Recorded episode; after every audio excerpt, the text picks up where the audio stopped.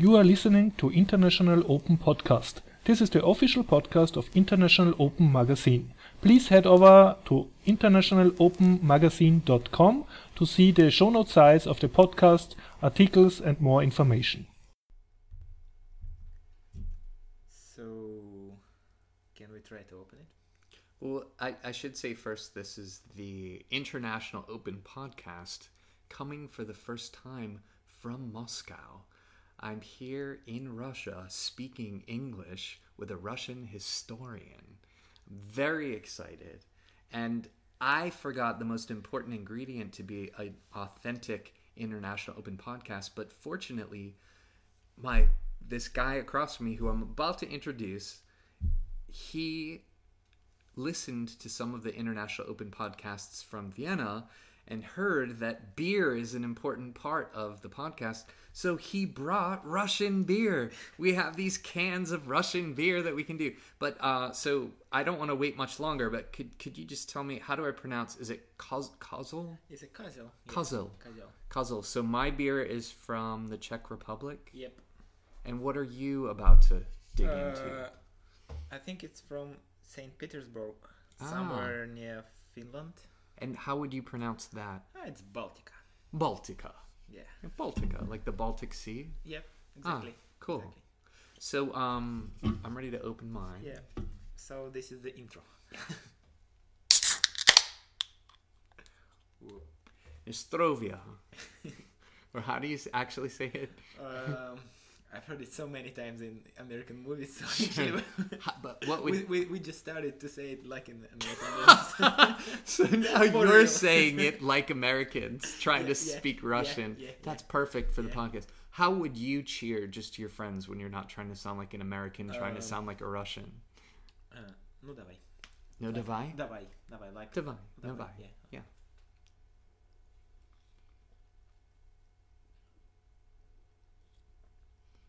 Oh, I really like this. I like it. It's sort of a maybe an amber or a dark amber. Like it's it's nice. Yeah. Puzzle. Puzzle. I've got to remember that. Well, I, I want to introduce Sergey Bondarenko. And this is Derek Breen from the USA. I've been in Moscow for a week. It's my second time in Russia. I was first here only two months ago. And I loved it so much that I'm back. Last time was five days, this time is four weeks. And I was introduced to Sergey by our mutual friend Vladimir, who's pulling us together for a, a sort of history, technology, education project.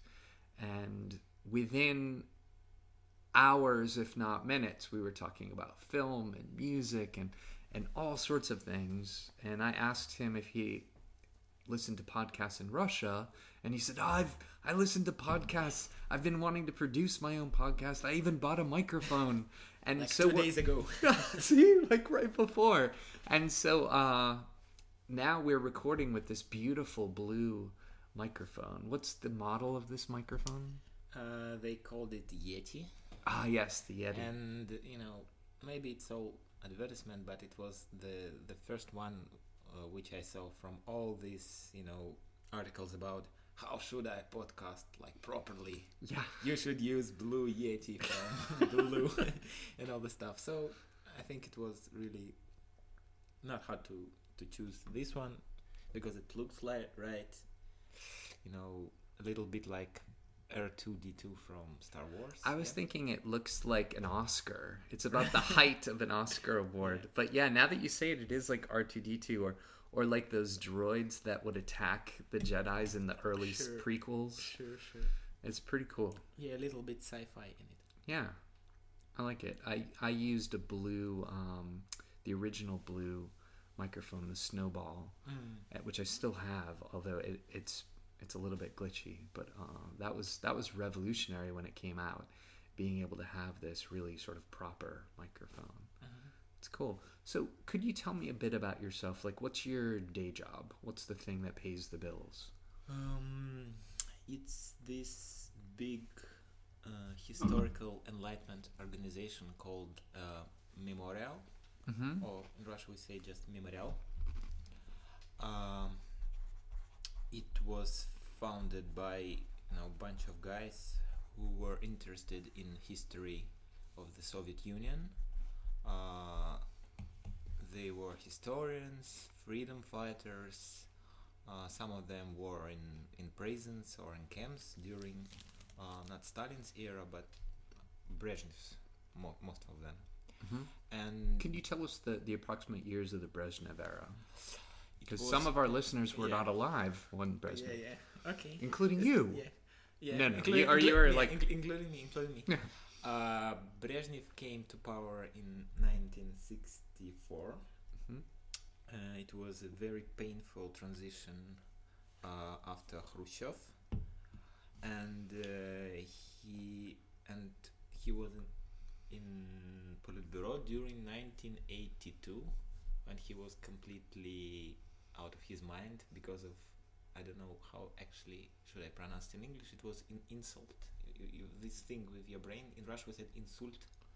hmm Yeah, uh, he had a couple of these kind of things during his Like a stroke. yeah, yeah, Is yeah, that it? Yeah, Yeah. yeah. it- he had a couple of strokes during the seventies. So basically, when uh, the war in Afghanistan began, he was like half out of his mind. There are a lot of really funny. This is the war in the early 80s in Afghanistan. Yeah, yeah, Yeah. exactly. Early eighties, and uh, it's a bit funny, but still, of course, a bit tragic because he was the only leader with the power in the Soviet Union, and he was like, yeah, you cannot even you know download or like make made a podcast with him because he was like, he barely could talk, you know, during his like two or three years, last years.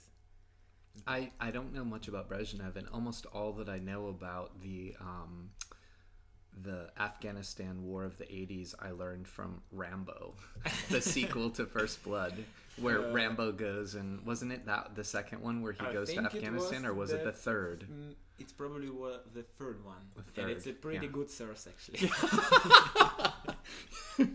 Now that's a Russian historian saying a pretty good source for learning about this war is the third Sylvester Stallone Rambo film. You heard it here first on an international podcast. yeah, I don't know. I, I don't think that we have like a, ah, and I think we had some of you know really good movies about this war. Mhm. Probably the most important one is the movie called uh, Noga, or just N- Noga. Means, Noga. How do you spell that? No, uh, no, ga, N O uh, noga, which means basically leg, just a Ah. leg, and uh, it was based on the you know very strange script. Was based on the version of uh, William Faulkner story, uh, which was about the, the which also called uh, the leg Oh. probably and it, it it's be- it's about the man who lost his leg during the war and in that case during the war in Afghanistan and how he uh, deals with this post-war syndrome how he lived after the war in uh, in Moscow and uh, how he coped with this thing that uh, leg like um, like a ghost of his leg talked with him Mhm. during his dreams or something Oh like that. wow. It's a really really cool movie.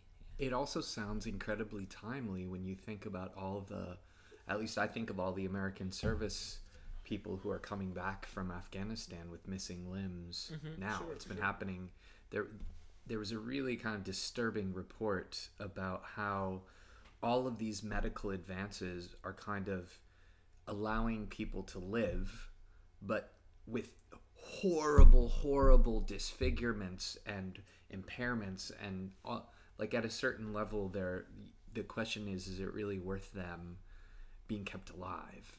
Mm-hmm. But because the medical advances have gone so far, they're they are being kept alive much longer. And then on the the other end, there are a lot of veterans who can't qualify for disabilities, mm-hmm. even though they have disabilities more extreme than the disabilities of the veterans that qualified 10 or 20 years ago.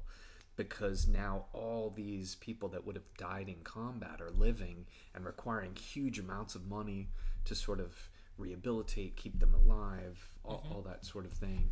So it, and and the fact that it's the same country is is that history repeating itself like literally. Yeah, yeah, and it, it also led me to you know to this. I just heard, or maybe I've, I've heard it in a podcast.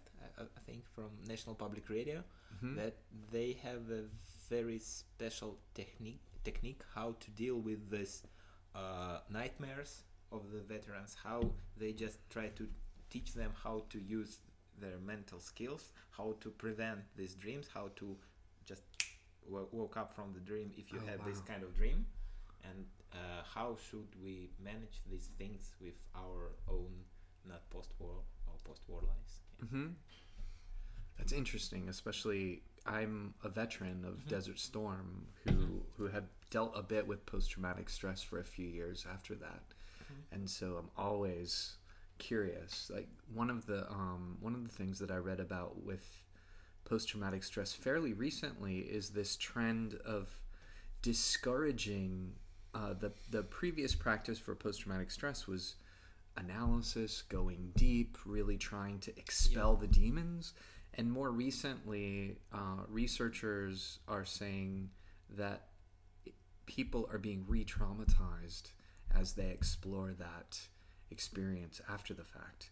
So, in fact, the very thing that, that people have been doing intentionally might be deepening or extending post traumatic stress rather than Mhm. alleviating Yeah, it. yeah, not, yeah, not just for veterans, but. Yeah, you're absolutely right. Because you know, we, we in, in Memorial we have to deal with these these things, you know, like a lot because we have a lot of problems with our own Soviet history and with these guys who came from Chechnya in the Mhm. 90s. And one of you know one of the greatest thing that I've heard about it, probably it was maybe one year ago when American researcher, her name was Cathy Caruth, Mhm. and he wrote some really important books about trauma and how to deal with trauma. And he gave us a lecture about it. And it was really really great. And she told a lot of very important things. It was a little bit maybe nerdy or like post freudian maybe. She talked a lot about these dreams and how it, how it really worked. But it still was really really informative for me now I, I, I still thought about it you know from time to time What is your role with uh, Memorial? Memorial. Mm-hmm. Um. Uh, now I just have to uh, wrote some articles for their Mhm. website, so it's maybe kind of uh, journalistic work. I, from time to time, I go to exhibitions, or reading some books and making reviews, or just or watching some historical movies or documentaries about history and uh, write uh, reviews. Uh, I'm also working with the Memorial Exhibition Place, and we will have, I think, in a month or two, a very good exhibition about Varlam Shalamov. hmm Do you know him? No, I don't. Uh, he is, um, you know, very, very, very important guy for our literature and history. But uh, you know, in the world scale, he's in the shade of Solzhenitsyn, because Solzhenitsyn was the main guy, Yeah. but Shalamov was the true guy. How do you how do you spell his last Uh, name? Shalamov. Shalamov. C H A L A M O V. Shalamov. Uh, I think Yeah, there I've is- never heard of him. yeah, yeah, honestly. yeah, yeah. There, there, there is a very good uh, English translation, I think, of his books. Mhm. Um, he, yeah, he, he wrote a lot of uh, short stories about his time in uh, Kolema, called uh, Kolema Stories, basically, Mhm. Kol- Kolymskie рассказы. And uh, you know, our the, I think the last uh, Nobel Prize winner in literature, called Svetlana Alexievich, she's from uh, Belarus. He she just told that Varlam Shalamov for her is the most important writer in 20th century. Oh wow. So we were just Cool. wow, that's Yeah. cool for our exhibition, really. yeah, perfect. yeah, yeah. Thank you for saying that. When and where is the exposition going to be? uh, it would be in um, exactly in Memorial Place, uh, which is uh, in the center of the city, near Hermitage Garden, which is between Pushkinskaya, Chekhovskaya, Mayakovskaya, Цветной бульвар. It's Mhm. it's I think it's it's a proper place. And when will that be? I hope that it will be in the end of February or maybe in the beginning of March. It will start, and I think it will be for the maybe half of the year or something.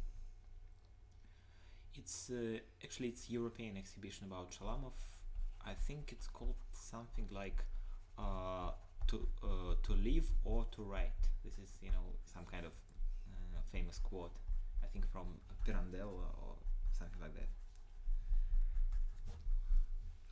And just before we started recording, you were telling me that you, I I mentioned that I'd just spent time with Horst and some of the other folks that originated the International Open Podcast in Vienna, and you were supposed to go to Vienna just what? How long ago? Yeah, just month ago, and I For what? uh, for be uh, like a part of this big conference called Mapping Memories. Mapping memories? Mapping, mapping Is that it? Mapping Memories, yeah. And it was all about how should we deal with our traumatic memories in Eastern Europe, because of course we have a lot of these things, you know, uh, especially in uh, post-Soviet countries. hmm Uh, and I really look forward for this because I know that it would be like a huge conference. I never been in Vienna. I'm a big fan of this Linklater movie, which you know, Oh yeah, Yeah, before sunrise. Before Sunrise. Yeah. Yeah, and I like and the last day I was just lying in the bed, completely out of my mind. yeah, and so now I just se- sending them a lot of medical certificates, which because they needed because they paid for my uh, plane tickets. yeah. As if you were trying to get out of going somewhere you really wanted to go. Yeah, yeah. Like that's that just makes it that much worse. They're Yeah, like grinding in the knife yeah, yeah, really, didn't really. It's, a, it's for me, it's absolutely you know like Woody Allen situation. I was Yeah, like, like yeah. like, I'm not only missed out. I just I have to deal with a lot of problems because of it. yeah. Yeah, Kafka also comes to mind. yeah, yeah, yeah. Um, the but were you able to follow some of the conference online? Wa was there enough of it? Uh, did they have any video like in real time or near real time, or were there some things that you could do Yeah, at that time to feel at least a little bit connected to it? And yeah, I'm sure they had, but uh, actually, I'm not, you know, that important part of this conference. So I think they they have to deal with it without me, and it was more or less okay for them. But sometimes, especially in Memorial, we we had these kind of problems because, you know, now in Russia, maybe for four or three years, we started to have really, you know, big problems with the visa visas for the guys, you know, all around all around the world. Uh, maybe one one or two years ago, we've had this big big problem with the guy from Albania. He just couldn't, you know, have a visa to to Russia, and all the conference was with this big screen. This guy oh wow, sitting in his I think like Big Brother, Yeah, like, the Apple commercial Yeah, for the yeah. Macintosh. Yeah, and he talked like half Albanian, half English, and our translator sit in the memorial and try to catch his Albanian words and translate it into Russian, and we have this strange mixture between Albanian, Oh, Russian, wow. and English, and it still was very, very Kafkian, but still, still very cool. Mhm. I liked it a lot. Have you been able to watch some of? The, did they record some of the sessions so you could sort of hear some of the lectures and? and Yeah, I think so. I, I think Memorial have. Uh, I'm sure. I'm sure Memorial have uh, his own YouTube channel, and Mhm. they put more or less all interesting videos like online. Yeah. Oh no, I'm sorry. I meant for the Uh-huh. um, Vienna conference that Ah, you missed. Were, were you able Ah. to kind of A dig really, in a really good friend of mine was there, Ah. so he, he basically like he skyped me every day after the. He, it was so Uh-huh. cool, you know. it was with the music and theater piece, Oh, and no. it was like happening in you know a little bit with John Cage style, and you missed everything. Ah. Okay, auf Wiedersehen. Is that an annual conference or was this a special I- sort of? I'm not sure, but I think it was the special one because it was really, it was like really huge, like Yeah. 50 participants from all around the world or something like that. Do you have a sense of how big the audience was, like the number of participants? Um, I'm not sure. I think the mo- more, maybe near 100 people Mhm. Overall, the whole- all what do you think of conferences in general? Like I, because of my background and writing a book and and doing a lot of teaching with technology, it's I find it really useful to go to conferences for meeting people who think beyond their region or their country and and I'm growing a lot from that but I wonder about other disciplines how much value there is especially with the cost and where the ruble is right now and I imagine you have to really weigh the the cost and the the benefit. Hmm, I think it's it's a very hard question. Probably I don't know.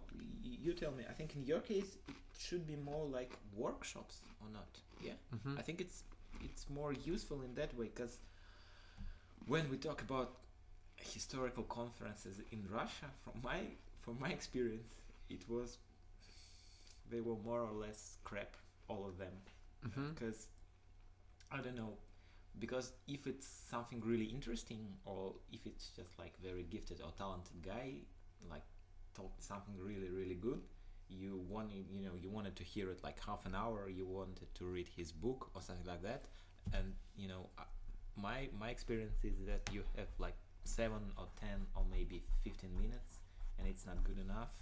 And there are a lot of you know protocol stuff that you have to just have to deal with the hours, with the like dinner in time, with all these questions, which is not question, but like I just I w- just want to say that blah blah blah blah blah, Yeah, and it's not the yeah, question, and yeah. it takes like takes us, you know, just like in completely different direction that this really bright guy like just like told us for ten minutes, and uh, so on.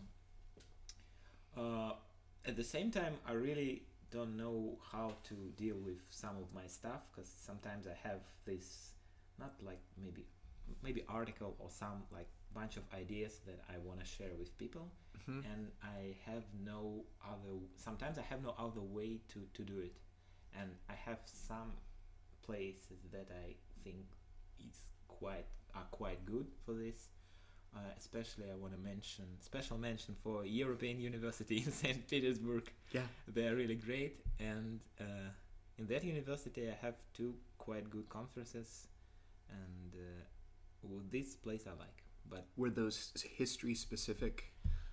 uh, it's humanitarian university they have uh, anthropology part historical part uh, i think uh, they deals with uh, literature with sociology with politology But the um the conferences there The were they humanities conferences or were they sort of more specific Uh, to they history? they have they've had a lot of different ones, but I was twice uh, in the conference called like in Russian it's конструируя советское. It's like how it's like constructing Soviet. Like Ah. we tried to construct Soviet from our time and Mhm. and so on. Yeah, and they're quite good. Quite Cool. And are there is there a project that you're working on now that you or or one that you're working towards working on? Is there something that you're really excited about doing that you might like to share a bit about? Um, maybe just a little bit, because it's uh, about sports. Ah. and I know, and I know that it's it's a forbidden theme for our podcast, but No, I, I just said earlier that if we um if if there were podcast episodes that were exclusively about sports, I wouldn't be in the room. okay, but Uh, but I'm not against sports. I'm just against personally talking about them because I have okay, no okay, knowledge. but uh, but I think it's it's it's story uh, worth sharing. yeah. Um, there is there is this guy. He's from uh, Brooklyn, New York. Mhm. Uh, his name is Bob Edelman. He's a historian, and he wrote a couple of really really great books about Soviet cultural sport history. Oh wow. And when I was in the university, and I made my uh, now in Russia we, we call it it's it's diploma. It's like like a paper that you should do just to finish uh, university. Like diploma, Yeah, diploma. like, like diploma, yeah. Yeah. And my diploma was about uh, cultural influence of football or soccer uh, in the Soviet Union in the 30s huh. during this, you know, very, very, very hard Stalin's times with terror, purges, and so on. And maybe one week before I have to just, you know, put it uh, and just have to finish finish it. Uh, I've read Bob's book, and I was shocked because you know all you know all my ideas was in that book. Just Wow. all the citation, all the quotes was from the same books, you know, in the same cool. di- direction, and I was I was really traumatized because I, I realized that every person which will see my work and his book completely will just realize that I just stole all my ideas from his book. I was amazed, and when I read his second book, uh, which was a lot more painful because it was my my own uh, soccer team called Spartak Moscow Ah, and this book called Spartak Moscow History of the People's Team in the Workers' State. And after it, I was just I just wrote him an email said like you ruined my life. I, I have to do something with it, and uh, and I wrote the first Russian review to his book, and he told me that ah you you're the one you're that guy. I, I Oh, wrote, that's I- so yeah, yeah, cool. I wrote that That's book so cool. just especially for you because you know you just have only you realize how I did it and so on. That's why you have to go to New York so you can yeah. meet him. Yeah, I I meet it. I meet him twice here in Moscow. Oh, cool. He is a good friend of mine now, and now I'm working for the open translation for his book because I have no contract with any like uh, public houses, but uh, publishing houses. But I have my own blog on the Big Sport website, Mm-hmm. and I mm, make some kind of open open source uh, translation. So he did he does he own the rights to the book? Uh, we together with him we wrote a letter to his Oxford University Press guys, Uh-huh. and uh, they said that I want to make it. You know, I want to publish it in for free people of Russia. Let Sergey do it. Yeah. And yeah, and I just I'm on the way. That's so cool. So um, when did you start that project? Um, six or seven months ago. hmm So we can link in the show notes to so peop- is it available for people to read parts of it as you're translating Sure, it? sure, but it's all in Russian. Well, I'm hoping there'll be some some Russian speakers. Yeah, sure. Uh, the uh, the real hope that I have is that maybe we could establish an ongoing podcast because it's international open podcast. the idea is that it will grow beyond just being one or two or three people in one city. So uh, meeting someone like you really made me think, oh, we, this is great. Like, I couldn't imagine a better person to to be exploring history and pop culture and and all sorts of cool stuff here and particularly the fact that you just said the magic words open translation so the fact that you're sharing this work and I, I think that's really an important model to that maybe there are other fans who could reach out to authors and Yeah, say sure. your work isn't available in my country in my language Mm-hmm. but uh, um, particularly when it's writing about your country like about your history and it just makes me think wouldn't it be great if if we could somehow help foster that Mm-hmm. as part of uh, Yeah, that would be really great because you know my my lead idea was that I I'm really tired of being alone with this book in this country. And, You know, I I I have to talk about it. I have to just like sharing some ideas about it. And now with this blog with like thousand well like like near thousand subscribers, uh, I you know I have this experience of you know I I read the comments. Some of them are Mm. good, some of them are not good. But it made me think a lot of a lot about how should we deal this kind of with this kind of ideas and this kind of books Mhm. here in Russia. do you do you have a lot of involvement with sports in history are there other things that you do tied to your background in history but applying it to sports Um, it's really hard to tell, but um, the the main thing is that you know all this sports or even sports cultural history is very very dubious or and and you know in in Russia because even even in United States or in, in Europe sometimes even now when you talk I'm just like sports historian or something like that it's like oh blah blah blah it's very funny uh, but it's it's not it's not so serious. But Mhm. I think when we talk about cultural sports history, especially in post-totalitarian countries, it's very very useful because you know basically in Stalin's era we have no free like free public culture. We have no free freedom in you know freedom of speech for sure. We have no this like kind of expression in movies or in literature, but sports was a different case because Mhm. you know with all this spontan- spontaneity, you know with all this you know a lot of involvement of millions of millions of people. My main idea is that that sport is some kind of uh, super culture, super super culture in especially in Stalin's era when you have basically nothing to to do with you know the high culture. You have to do something with this kind of more grounded culture, hmm something like that. Very interesting. Have you read Fever Pitch? Sure. What do you think of it? Does I, it? I like the book. Maybe not not so much as Bob because Bob Edelman he said that it was one of his big influences. Oh, really? Pitch, Yeah, he liked it a lot. Maybe maybe I- I just uh, I read it in Russian. Maybe in Russian maybe we have not so not so great translation. I don't know Mhm. because Bob and I, Bob is a, is very big influence on me, and he said that Fever Pitch is like great. I can definitely say that um, Nick Hornby as a writer is is one of the better of the sort of I, I don't know if I would call him pop fiction. He's he's uh, uh, maybe he's on that he's in that gray area between pop literature and literature. Like you know he's uh, like Zadie Smith I think is in a similar another British writer same sort of generation.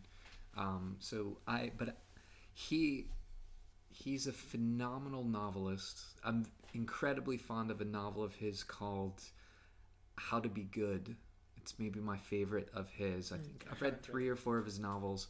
How to Be Good is is really interesting because it's exploring religious fundamentalism and sort of hippie or or like cult-ish like what is it that draws an average middle class suburban husband mm-hmm. to a would-be cult leader. It's sort of at the heart of that book but told through the the eyes of the wife who's very skeptical of mm-hmm. not just this cult leader but of religion in general. Like she's definitely a humanist. Uh-huh. And so it was really it was really great. I think it's one of his only books not made into a film Uh-huh. because of religion. Yeah, like maybe. that topic is not one that any studio is going to Yeah, be yeah. taking on anytime So, soon. so, so we have that, I think, kind of, from my perspective, kind of crappy movie with Hugh Grant, but very good movie. oh yeah about a boy about a boy. But I really it's not bad Really? it's not bad Maybe it's it's my personal. but the book is Grant. much i mean Okay. you know yeah i read the, it's a great novel really great read Uh-huh. And high fidelity. yeah for- high fidelity classic Yeah, yeah, like yeah, and I, I like the film quite a bit too but Yeah, the book yeah. is really Yeah, yeah. I like I like the movie probably because of Jack Black. oh yeah And the book was kind of influence on me. Yeah, maybe when I was eighteen or Mhm. nineteen. Yeah, I think what you would enjoy. I wonder if they're available online. Do you, do you know that Nick Hornby is a music critic and a book critic for Believer yeah. magazine? Do We- you have that I- magazine I- here? actu- mm, I'm. I don't think so, but we we've had a Russian translation of his book called Thousand Songs or something like that. Oh, And yeah. it was about all the important songs for him, and it really was like his musical critic thing. And actually, it was a little bit too pop for me. Yeah, I haven't read that. Yeah, it was like big parts of it was about Nelly Furtado or Bruce Springsteen, which is like a Yeah. little bit like Yeah. too pop for me. But but still, but still, Sure. I like his style anyway. I think you would enjoy reading some of the um, he the column that he has or the the series that he has in Believer magazine. I think it's called What I'm Reading, mm-hmm. and it has some really fun Hornby esque mm-hmm. sort of affectations. Uh-huh. Like he lists the five books, the books that he's bought, as well as the books that he's reading. Uh-huh. So it's it's it's sort of and and he makes fun of himself a bit because sometimes he's sort of readily admitting that he's not gonna um, he's never gonna read this one book. Like he mm-hmm. bought it, probably won't read it, or there'll be a book that he started to read and he's not mm-hmm. getting into it. And when Believer magazine began, it grew out of um, McSweeney's, mm-hmm. which is a really cool. You've heard of it? This this sort of literary journal, but with this sort of attitude, like a punk rock literary Yeah, sure, journal. sure. One one of the great crowning achievements of my life was when I they published one of my pieces just on their website. It wasn't in their Yeah, thing, but to have it on the website and Yeah, it, they had it on the homepage for a week, and it was the greatest thing. Yeah, I know it was just one of these humor lists. Yeah, sure. Like it was. I I'll I'll link to it in the um in the notes just because I want more people to read the work that I published with McSweeney's. and this is like 2004, I think. I was living on a Uh-huh. hippie commune Mm-hmm. in rural Virginia. And I came, I'd been reading McSweeney's since the beginning and like really would read every bit of it.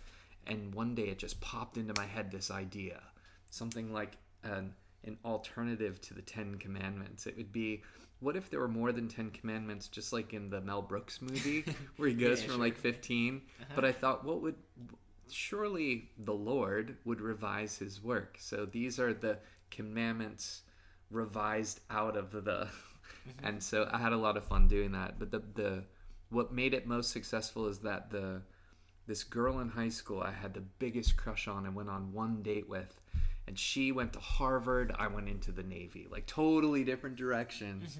Well, wouldn't you believe out of the blue I get an email from this this now young woman Uh-huh. saying that was hilarious. I saw your piece on Yeah. McSweeney's and I was like she's the only one Yeah. in the state of Massachusetts that had probably ever heard of McSweeney's. So that was like, ah, Mm-hmm. Finally, it warmed my heart. Like, yeah, yeah. it was really like a high fidelity moment, or like something that Nick Hornby would write.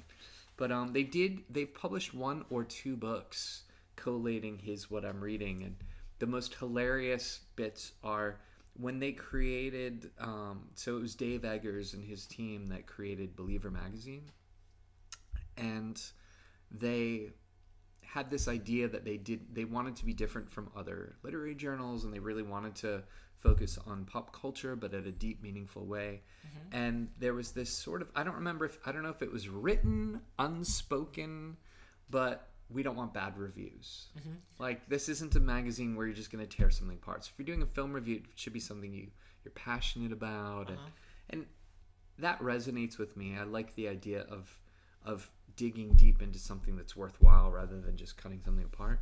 But if you're doing a, a, a ongoing you know series called What I'm Reading, what happens when you get to a book that you don't like? So he writes hilariously, sort of all around the fact that he hates a book like he can't and he's making fun of himself of of believer magazine of of having rules for writers and that's the best writing Yeah, like sure, sure. very cool Yeah. um Yeah, yeah. As, as a book critic, I, on you know, maybe never have this privilege of writing about books that I don't like, basically, because Yeah. if it, if I don't like it, it's not worth mention or something like that. And, Yeah.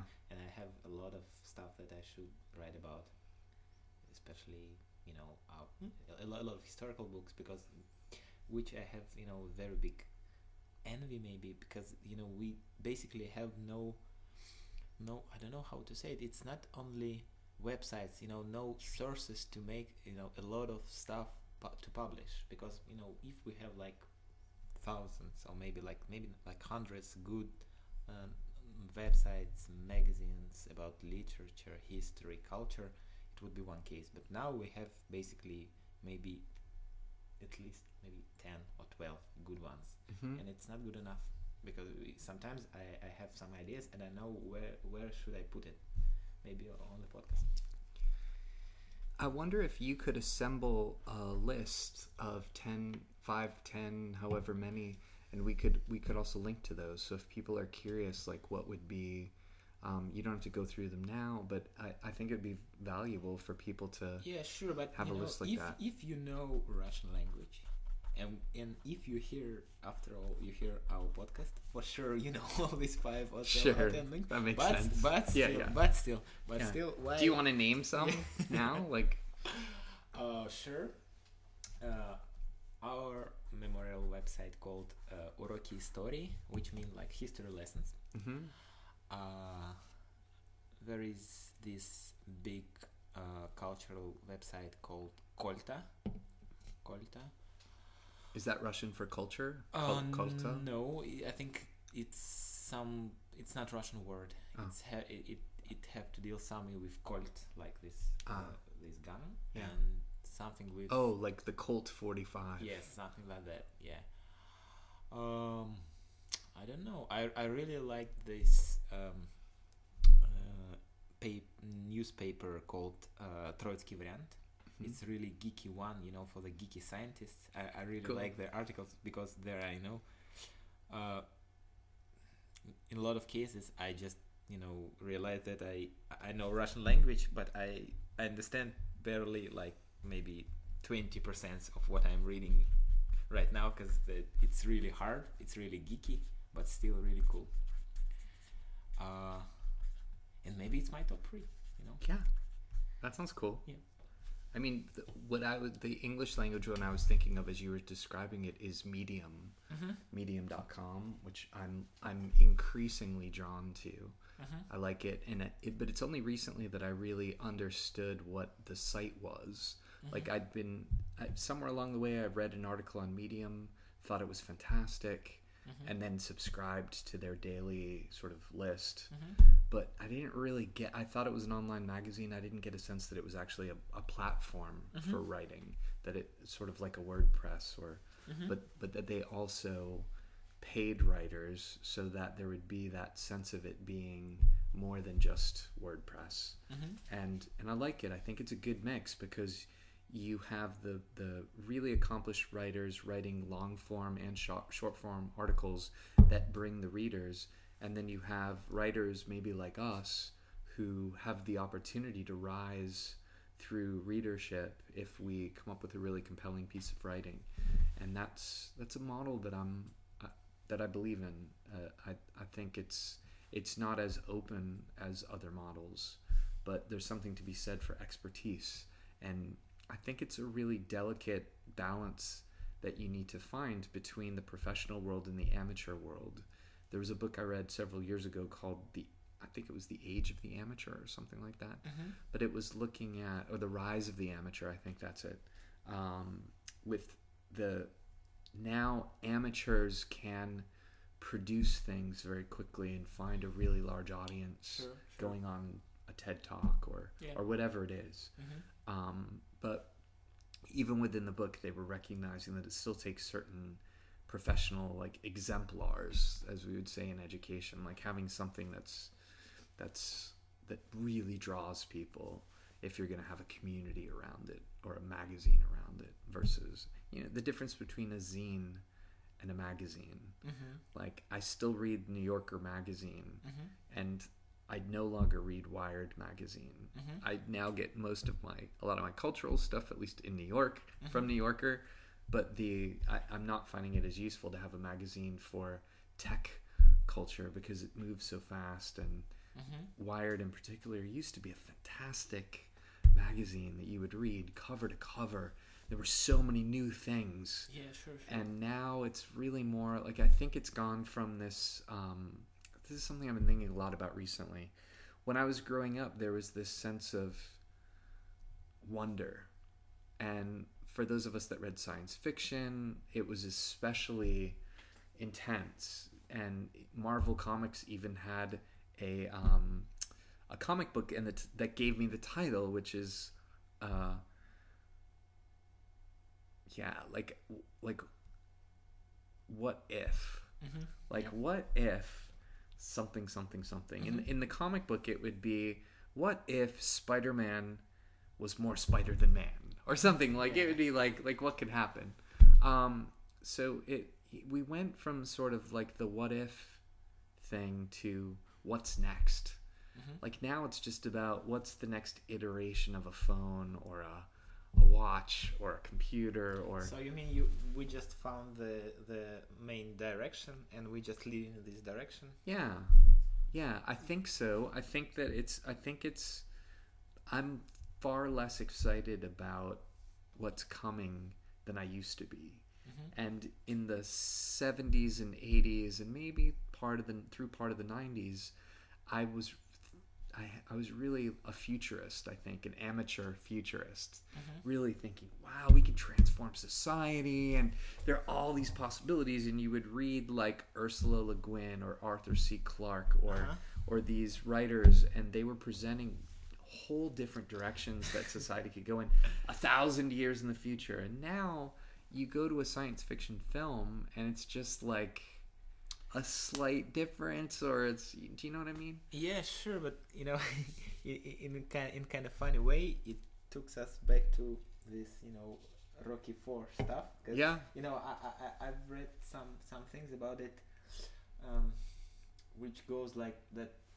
When were the times that it was the about all about the battle between two systems, between Soviet Union system and uh, American yeah. system? Yeah, there were more like ideas like you said, like what if different, you know, ideas, how should we do some things this way or that way? And after crash crash of the Soviet Union, God, bless this this big crash. Uh, but after it, we have more or less one basic main line, main line, capitalistic main line, and uh, all other ideas was more or less dubious or even extremist and so Mhm. on. So probably it has you know something with this with this idea. I don't know. so should we hope that what's going on in syria escalates so that it will improve our pop cultural choices um, it's a big ask actually. yeah. Of, of course my tongue is as firmly in my cheek as it could be on that yeah. I, I was groaning as i was saying it like. Uh-huh. But we were we were also talking a bit earlier about um, since since I brought it up, uh, and maybe to forgive myself for treating something so lightly. You mentioned something that really intrigued me that you've done some work at a Syrian, uh, not Syrian, but at a Russian or Moscow refugee center Yep. that um, that was some sort of educational initiative. yeah, Is that right? Yeah, sure, sure. Um, it this is the uh, you know the main uh, refugee uh, center called Гражданское содействие, uh, which you know have to work with all more or less all uh, refugees uh, here in Moscow, and um, my work there was that I was a, a volunteer as a history teacher with uh, their uh, basic uh, school because you know uh, we here have a lot of problems with uh, how our uh, school works and sometimes if you don't know Russian language or if you know Russian language but you have no right to go to the public school Mhm. basically if you're a refugee and you, you can be refugee here for years and years and uh, of course your children you know they have to learn something Mhm. and for the children they uh, opened this kind of uh, oh, free school. Free lessons all led by volunteers. And my part was basically history lessons or just like lessons about everything because you Mhm. know most of them don't know basically more or less anything about history about you know how you know, the, the world is round and something like that So where would you start? Uh, uh, I guess I have a couple questions Mhm. that are related. One is, do you get to choose what you teach? I imagine as a volunteer, you have a lot of choice around Mhm. that. And if that's the case, how do you choose, and what would what what did you start with? Like which historical period or what kind of lesson? Mm-hmm. Uh, you know, in my in my case, it wasn't very hard to choose because uh, I worked uh, basically with uh, I think it was like two or three guys and maybe three or four girls Mhm. from time to time, and uh, they all were from Chechnya. Probably one guy was from uh, Uzbekistan, or maybe one guy and one girl were, were from Uzbekistan, and so they know Russian language, Mhm. and we have no this language ba- barrier, and all all of them uh, more or less went to school. So my role was like, just like to explain them all the you know these school textbooks that you know sometimes they don't you know have a goal you know they don't know what they're exactly they're talking about in these Mhm. books so we just went you know from chapter to chapter and my, my main role was just to discuss this thing and just to make the impression that it's it isn't just so hard and i'm a you know a normal person and they're normal guys and they know and they will know how to deal with these things Mhm. so i think it's more have to you know it's it was more about just like discussing more about like about uh, maybe um, psychology like the idea that they can just be okay with me here in moscow in this you know very sometimes very hard uh, circumstances for them.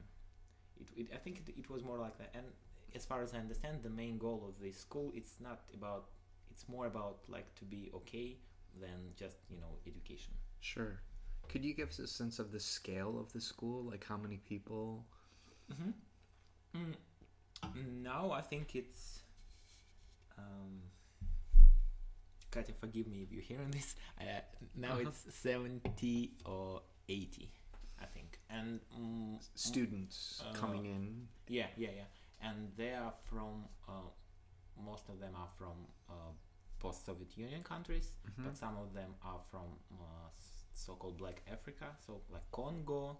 Uh, some guys are from uh, Afghanistan, uh, even from Syria. Mm, I think someone from Cameroon, from uh, even from uh, Ethiopia hmm uh, you know, from the countries that they have uh, no choice to go the right way to Europe or United States, and visa to Russia was uh, l- less expensive, and they just basically bought a visa to Russia and thought that Russia, okay, Russia, it's part of Europe. I'm just, you know, heading to Russia, and after it, I will, I will cross the border, and it's a nightmare because you know a lot of guys just stay there for years because they have no right to go, you know, in Europe, and they have nothing to do here, and it's a very, very, you know, hard thing to do.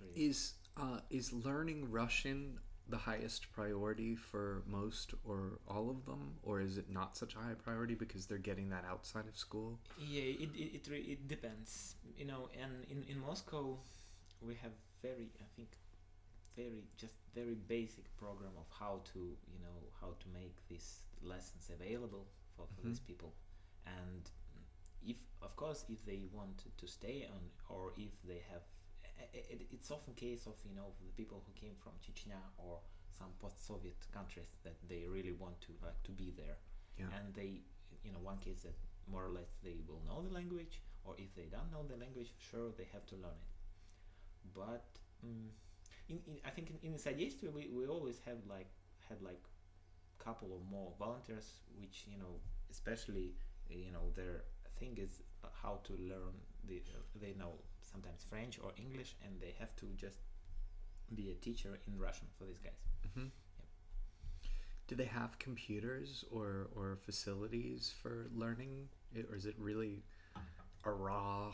Like, uh, what are the resources? Are they are Uh, books being provided? Are computers, internet access, MOOCs? Are they are they able to when, learn when I was a volunteer, we had we've had only you know uh, the place to be, and it was really maybe like two or three um, rooms, and we've had to share it with uh, uh, the you know the whole institution of гражданское содействие, with administrators, uh, with the lawyers who worked with the people, you know, with their problems with the you know border law or something like that. Mhm. So it was really hard. Uh, after it, after I, I, I left, it, it was even harder because uh, a couple of months ago, uh, mm, you know, Moscow go- government uh, took away the license of even of this place from гражданское содействие. And now it's a big struggle. They try to find a new place and try to find the finances, you know, to work um, one more year or two. Mhm. Uh, but at the same time, uh, i- is it is it often the case in Russia?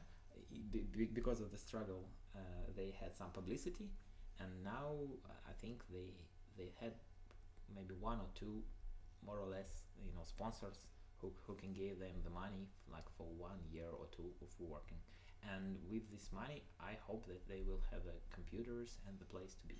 Mhm. I hope so. And how did you find out about the refugee center? What was it that brought you there originally? Um, uh, of course, it was because of the girl, because I want I want to impress her, and uh, one friend. This is your now girlfriend, no, or another one? no Oh. another one. Oh. I take it back. yeah, it's, Sure. it's okay. Uh, we will, you know, We all have those. I have many of those stories of things that I did for sure. trying to impress a for girl. sure, for sure. So I wanted, so I wanted basically to impress her, and Mhm. I have a friend of mine uh, who who just worked in in this organization, Hmm. and I thought, okay, okay, it's a possibility, you know, to do Mhm. something good for the people. If I'm not the right person for her, maybe I will be the right person for these children, and, Yeah. and so on. Yeah. But you know, it it's it's a good way to make him something good. Yeah. Well, it sounds like uh, if nothing else, it made a baby. Yeah, sure. yeah, yeah, sure. You now have a a, a child who's four. th- Yeah, yeah, she's 4 Mhm. Her name is Vera, uh, which is in English it's Faith. Mhm. It's it's you know old Russian name. oh yeah. Uh, yeah, yeah, it, it works. It worked in a very strange way, but it worked. Yeah. And you, the um, Vera's mother is the former director of the Yeah, yeah, refugee center. yeah. Is that right? She she was a director for uh, almost ten years. hmm Yeah. So, so this is a really good plug for volunteering. You you should really volunteer in such centers because you never know who the director might be. yeah, yeah, sure. What it will lead to. yeah, it's, it's a really good. Yeah, it's it, it really it's a really good place to meet people. hmm Yeah, and you know, I've had a lot of friends who worked there before me. I've had some friends who worked after me because of because of me because I was like a, this cool guy that you know I worked in this organization. Oh yeah. It's a cool place, you know. I just hanging out with these Chechnya guys and their music and their food and so on, and they're like, "Whoa, cool." And do you have friendships that have connect that have continued with refugees that you met there? Um, I don't know if I can call it friendship, but my, my you know my first pupil, uh, in that time he was probably twelve or uh, thirteen. Now he's eighteen or nineteen, and yeah, I sometimes you know we hanging out, but you know maybe once or twice in a month. Well, we discussed at the beginning um, before we started recording that at a certain point we would change roles. We since it's the open podcast, and you resisted finding out too much about me before, Yeah. so that you could grill me a little bit the way that I've been grilling you. Yeah. So why don't we uh, why don't we turn? We'll, we can keep our seats. Maybe we'll take a quick break, yeah, sure. and then um, we'll come back and and you can And just you can take over. Yeah. Yeah, yeah, and then you know, and speak some Russian maybe. Yeah. yeah. Sure, sure. Let's do it. Were you speaking English there, or Uh, yeah. I sp- uh, mm, bec- probably because I was in that kibbutz that you know there were a lot of guys from Australia and New Zealand there. Mhm. So basically, they all more or less speak English, and who not speaking English, they speak Russian. Spoke Russian, and uh, I was in the you know very great community of the volunteers, and they were mostly from Colombia or Mexico or from India. That's another good topic for another episode that we could explore. Me having lived in a commune in the U.S. and you on the Yeah. kibbutz, like Yeah, yeah, I'm very interested actually in your hippie commune yeah. experience. Did Uh, I send you the links of the Russian news crew that made a documentary about the community? No.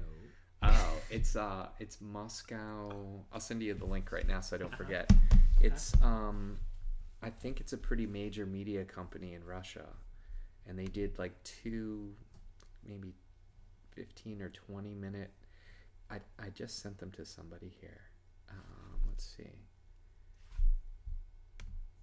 I think it's Russia now or R R.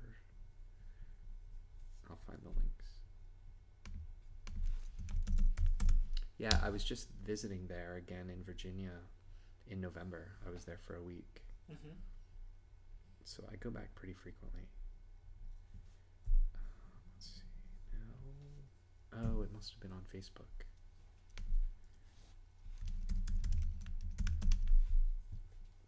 That's what I don't like about using Facebook as a communication tool, which it seems like is, is required here.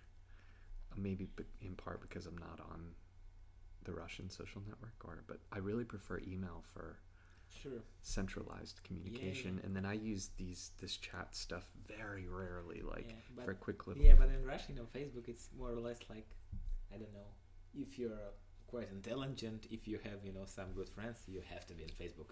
Yeah. Because if you're not on Facebook, you basically not exist. And that's that's my experience for last like seven or eight years. That's what it's looking like to me, Yeah. and, and that's so different from the way we use it in the U.S. Sure, sure.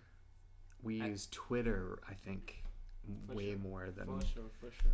and then we have LinkedIn for the professional communication. We talked about that a bit last time. Yeah, it's interesting. I think it's you know, in Russia it's more like you know in the Middle East, because you know if we have this kind of revolution, you, you, man, you will be out of revolution if you not use a Facebook. you know, you you will not. the know. revolution will not be televised, but it will be on social media. Yeah. Yeah, sure, Have you read any Marshall McLuhan? sure, sure. I know him. I just you know, just yesterday, uh, you know, at night, I saw this very very good documentary. Uh, it was about uh, debates between uh, William Buckley Jr. and Oh yeah, yeah. I want to see that Yeah, documentary. it's- it's, on Netflix. Uh, I, it's Sure, yes, yes. it's yeah. I do want to see it yeah, yeah. I just saw because I've it- seen clips through Yeah, the clips years. was like, amazing. The yeah. trailer was amazing. yeah, The movie was really great. this is. and it, and, and I saw just I, I I I know you know I liked a lot that you know that period of history in that 1968 this you know transition from Johnson to Nixon because of you know maybe from Hunter Thompson stuff or something like that and you know and that movie was that part of you know that Chicago big riot in Chicago during uh, uh, democratic uh, elections Oh yeah. yeah, and they, you know, the, the whole line was like, "The whole world is watching. The whole world is watching." Then they, you know, they were by by by, by police. Yeah. I just saw a trailer last night that I wanted to show you, but now I can't remember the. I'm trying to remember the actor because I can't remember the title, but it's. You know, Stephen King wrote an alternate history book Mm, yeah, ab- about, and I hadn't thought about it at all, even though we were talking about alternate history a lot for the past two days. Yeah. And now it's going to be a television series on Netflix, or no, no, not Netflix, on Hulu Uh-huh. this um, streaming site, but st- with an all-star cast, Mm. and it looks really interesting. Like, so it's sending this guy back to the future to prevent the assassination of John F. Kennedy, and back to the past, Yeah, back okay. to the future. It's yeah, it's a different story. Yeah, I've, I've heard that from National Public Radio. I've heard that the Ah, quite successful was that uh, that show last year. yeah, That it was um, based on Philip Dick's novel. It yeah, Man in the High Castle. Yeah, exactly. From It- if what if Nazis? were Yeah. I watched the whole thing when I was back in the U.S. in November, and it's pretty good. It's not. I don't. I, I think it's being overhyped and overpraised, but maybe because I've read a lot of alternate histories and Mhm. they haven't. Yeah. To them, they're like, "Wow, what is this Yes, thing?" Yeah. Um, it has some interesting aspects, and it has some aspects that are a little bit infuriating Mhm. because it's. Uh, but I'll let you draw your own conclusions, and we'll have Yeah, to talk about it on a podcast someday. Sure. Um, I'm just looking for. I found one of the links Mm-hmm. For this the Twin Oaks thing, the commu- the commune. And this is um, Virginia commune. There have been three books written about Twin Oaks. Two of them, though, by people in Twin Oaks, the same person, Mm-hmm. and then one very interesting one from the mother of someone that lived at Twin Oaks. It's a much more critical Yeah, sure, sure. view. Uh, Virginia Commune documentary by Russian media. I think I have that right. It's uh, RT, Yeah. Russian Time, Yeah, Russia I, Times. I, I know. uh, It's yeah, it's um, it's um, s- uh, it's общественное российское телевидение, which means like R- Russian, uh, like uh, television for the society or something like that. And it's not so popular actually. It's uh, it's like it's it I wondered because yeah, yeah. it had to be it had to be like our uh, like our BBC, like our public, uh, completely public non-governmental channel. But Yeah. after all, it, it became like this. I don't know. No one knows what is in on this ORT. So this it was a thirty minute. So it was like a whole episode. Cool. Uh, it's pretty interesting. Cool. Mostly my friends. Um, so yeah, at least that's there for later, for for exploration. Um, yeah, I'm good. Okay. You want to dig in? I just want to start it once again with the. Oh yeah, nice, nice. Yep. Okay. Okay. So now we will change our roles. Yeah. and I have some questions for Derek. Cheers. Cheers, man. um, I'm really curious, you know, in a couple of things that you said me off air and on Yeah. air too. Uh, and I think I want to start with this hippie community that you mentioned once or twice. Um, what was the story actually? How how how it all goes? How it all So I I want I always want to go back, and I think that's allowed when I'm talking to a historian. Uh-huh, sure. When I was growing up, I was really fascinated by the 60s and the hippies movement. And there was one film in particular that captured my imagination when, when I was a teenager, which is this film Hair. You know, it's the stereotypical, it's all these hippies in Central Park living together, loving each other, singing and dancing, hallucinating. Uh-huh. Um, and I was also really interested in communism. I was I, I didn't really know what communism was. I didn't know the differences between socialism and communism, but I had this deep fascination with the idea that people would live and work together. This alternative to consumerism and capitalism growing up in the 70s and 80s. And and I think that the the mid to late 80s were one of the high points of that capitalist era for the United States. Uh, at least that's how it felt to me. Well, I end up going into the Navy because I didn't have good enough grades or or family wealth to go to college. And when I was in the Navy, unfortunately, a war breaks out in Kuwait, and we're sent to fight in Kuwait. And while I'm on a battleship in the Persian Gulf, somebody says, I have these magazines I think you might like. Because I was definitely one of the alternative guys on the ship. And so he hands me a couple magazines, and it was Utne Reader, U T N E. Mm-hmm. And so Utne Reader is a really interesting magazine because they don't publish original articles. At least as I understand it, and I don't know if it's still the case, that it was an aggregator. It, it's a print magazine in newsstands, very popular with, with high distribution, but it's mostly printing, reprinting articles from other small presses and alternative presses and it blew my mind. I'd never seen anything like this, never read a lot of these points of view before. So it was one of the lifelines that I had, I think, while I was um, deployed on on a battleship at sea for months on Uh, end. did you have a choice to go or not to go to the war? I enlisted in the Navy, so I wasn't drafted, but I, I didn't have a choice about actually going to Desert Storm. I was stationed on a ship, so it was pretty much the ship's going there, so you're going there. But also, we when we left for the Persian Gulf, we didn't know there would be a war.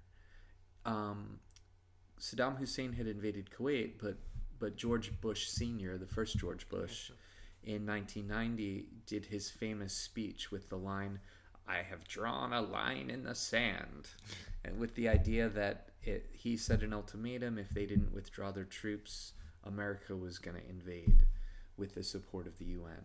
So this UN force, with with uh, most, I believe, most of the the military might coming from the United States at that point. So when we went, we we left in November, so that was two months before any any open conflict. So we really didn't know we were going for war. But to be perfectly honest, I was absolutely hoping for war mm-hmm. because it's what I'd been trained to do. It's Yeah, what I'd been conditioned Sure. to expect. We were going over there as sailors with no ribbons on our chest. And you see military people in the movies, and usually they have like rows of ribbons, the generals, and so in the Navy, it really is this gamification. It's like badges Sure, that sure. that's so popular in education. I've now. heard a lot of this stuff a lot, you know, in, Israel because you know Oh, yeah. you trained a lot and you just want to to explore it. You know, Yeah. yeah, to deal something with. Yeah, it's not. I, I don't think anybody ever wants to kill Sure, other people. It's not about that. Um, but it is that hunger, that war thirst, or like. So, yeah, I definitely felt it going over there. I was really excited that we were going to see action. Like, that was the thing. We're going to see action and, and get some ribbons, get some medals, maybe. not just ribbons, but. Um, so, didn't know what was happening. And. And I really became radicalized during the Gulf War, so during Desert Storm. It, it being there and seeing what was happening from the inside and then processing it on the downtime was how I it really cemented my worldview, at least in terms of war and military might, um, the military machine. So very quickly, I started to realize that I was adamantly opposed to that war and adamantly opposed to most, if not all, war. It was something that I felt so strongly that I began. Um, I began the process for filing for conscientious objector status while I was still on the ship. It was something that I pursued. It, it's a formal process you have to go through. But again, to be totally honest, part of me still there was some mix of responsibility. I wanted to I wouldn't want to do anything that would threaten the lives of the men that I was on the ship with. And I had a pretty big responsibility running a target designation system, which was really mostly about defending the ship. So if I sort of crossed my arms in combat engagement center and said I'm not touching those buttons, Uh-huh. th- that would that all that that would do is is put at risk the my friends and my colleagues and so I never never did I think I'm gonna like go on strike on the ship. Part of me, the ego part of me, thought, well, maybe it would have more impact. I would get press. I would get some. Not. It wasn't about notoriety, but I would sort of get the word out if I was a war veteran. So I thought I'm going to start filing for conscientious objector status now, with the hope that when the war is over, when we're back in the U.S., then I will actually be a conscientious objector, and I would have that experience at the root of it. Um, but the war was over so quickly. It was literally it was less than two months. And interestingly, what's the date today? Mm, 10th of January. Okay, so the 16th of January is the 25. Yeah, sure. Is that right? 25 year anniversary of the bombing of Baghdad Mm-hmm. by my ship and many others. So, Mhm. yeah, that's weird. Next week it will be Mhm. 25 years. Yeah. I'm 45 now, or about to turn 46, and and so I, I don't often think in those big chunks of time. That's a lot of time.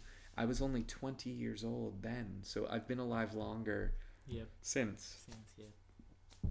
Really weird. Um, but the question was about the hair and commune. How did I get to the commune?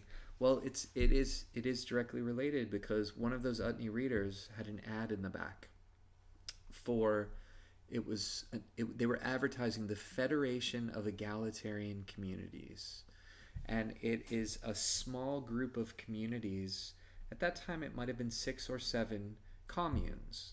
They they don't really refer to themselves as communes because that has its own connotations and it's more about the hippie movement or somehow tied to communism and that was something that was really not okay in the 80s so um, they started using this term intentional community a community that's been created and also has certain intentions built in today we would refer to a community like twin oaks the community that ended up joining as an eco village because it has sustainability and e- a deep ecology at the heart of how they live, even though that's not really necessarily part of the bylaws.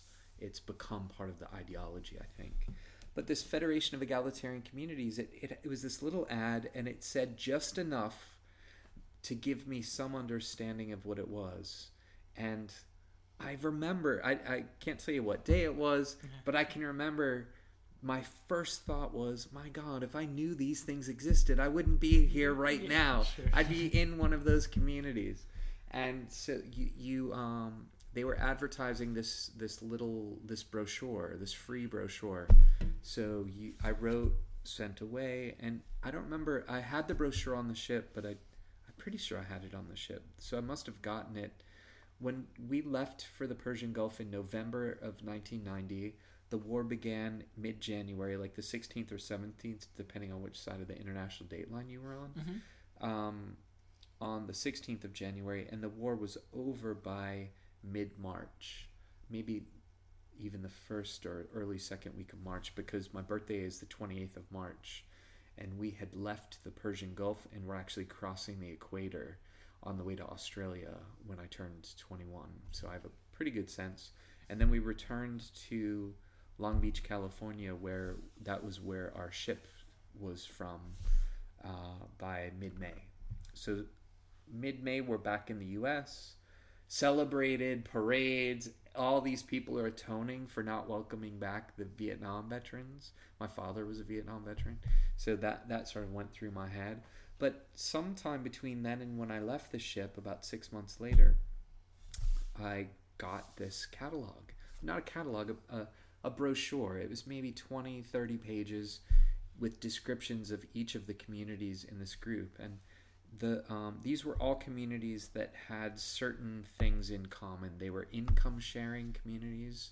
They were egalitarian. So they're they were called. It's the Federation of Egalitarian Communities because they're communities committed to valuing all work equally.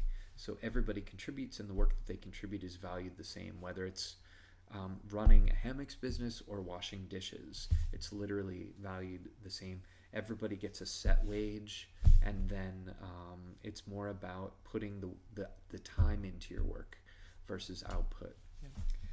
And the, the third piece, which I don't know if it mentioned it in the brochure, but that certainly spoke to my heart, is committed to nonviolence. So those three tenets, Twin Oaks was created in 1967, and the three bylaws, or the three, um, do they call them? I mean, bylaws are actually a thick binder of all sorts of things, but the three core beliefs or values of the community are this: that they're egalitarian, they're income sharing, everybody's pooling their resources, and they're committed to nonviolence, not just physical violence, but also emotional and verbal violence, that kind of thing. Uh, so let's fast forward a little bit. I get out of I'm in the Navy for another year. I end up leaving the ship, going to another technical school, but was de- having all sorts of physical health problems. I had the equivalent of a really deep bronchitis for nine months after Desert Storm and went through all the medical. I, I was on antibiotics for over six months straight. They tried different antibiotics for months at a time. Mhm. And the way that military hospitals worked at that time, or when we would go to sort of sick call, they would say, um, "Oh yeah, we don't know what this is. Try an antibiotic. For, come back in 30 days." You go back in 30 days. Yeah, we still don't know what it is. Try this one. Then they'd start Yeah. doing some tests, and I'll never forget. They they they did a test once. They did these X-rays, these brain scans, and um, they said, "Oh wow."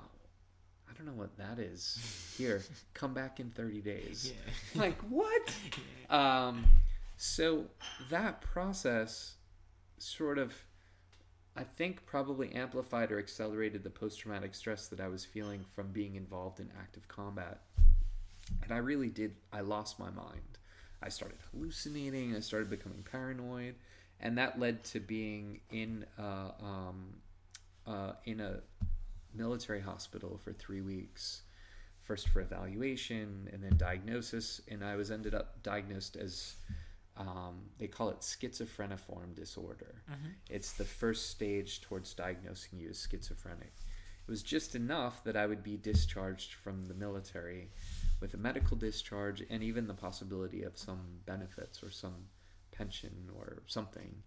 Uh, so it was it was one of the greatest things that could have ever happened to me if only it had happened a year or two sooner I think it was the case with Jack Kerouac actually. oh yeah He yeah Navy and he has Yeah. he had this kind of uh, you know early stage of schizophrenia. yeah absolutely Yeah. Yep, I um he's he was a big hero of mine. I read On the Road on the Battleship.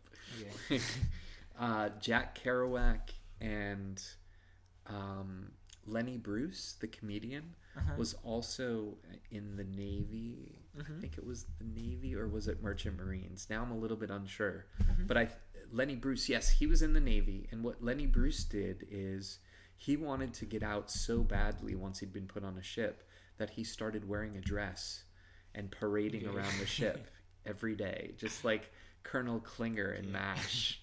Um, and yeah, they, those those were some big heroes. I read his book How to Talk Dirty and Influence People while I Mhm. was in the Navy Mhm.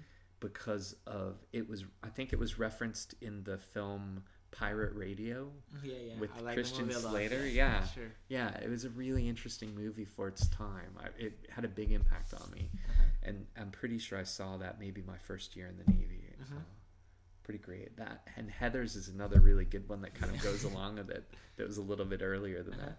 I think if yeah, if I'd seen Heathers when I was in high school, I would have been that. I would have been like I would have got the trench coat and and all of that. Um, but so I got a I got out of the Navy with um, a medical discharge, and one of the great benefits not only did it get me out of the Navy two and a half years earlier than I would have been, I was in for six years. They require you to sign up for six years to go into the more sophisticated technical fields because you have to get nine to 18 months of training to do electronics. Um, so I was a fire control technician working on fire control weapon systems. So we had to go to radar school and computer school and, and all of that. Um, so I got out in May of 92. So about a year, almost exactly a year after we got back from the Persian Gulf. And because of the disability, um, I was eventually d- given the schizophrenia sort of label that qualified me for just enough benefits that I could apply for a full scholarship through the Veterans Administration, and in fact got that and ended up going to college for free for four years. Um, there's this great myth that the myth is called the GI Bill. Mhm. This myth says if you join the military and serve your country, we'll pay for college. Yeah, yeah. It is not true. what they do is if you sign up for the GI Bill, you put your money in and they match your money and put a little more. And at the end of three years or six years or nine years, depending on how long you've been in, you have some money to pay for college. But some of it's your money, and it's not enough for four years of college. It wasn't enough back then for one full year of college. Now I don't even think it's enough for one class or two classes at a college like MIT or or somewhere like. So it's it's a myth that really infuriates me Uh-huh. because so many people, and I was one of them. My parents, I I was um, because I didn't I didn't go into the Navy directly out of after high school. I kind of worked for a while. To be honest, I actually traveled with a carnival for six months.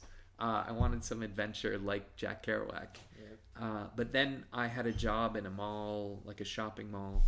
One day I come home from work and there's a Navy recruiter in my mother's living room. My mother had called the recruiter and invited the recruiter to the house to get her son out of the house.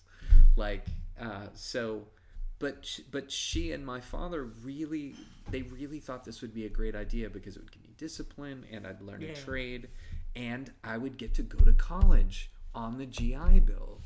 Um, another thing that's important to know is I would not have been, I wouldn't have qualified. I don't know if I would have qualified for that scholarship had it not been for the war.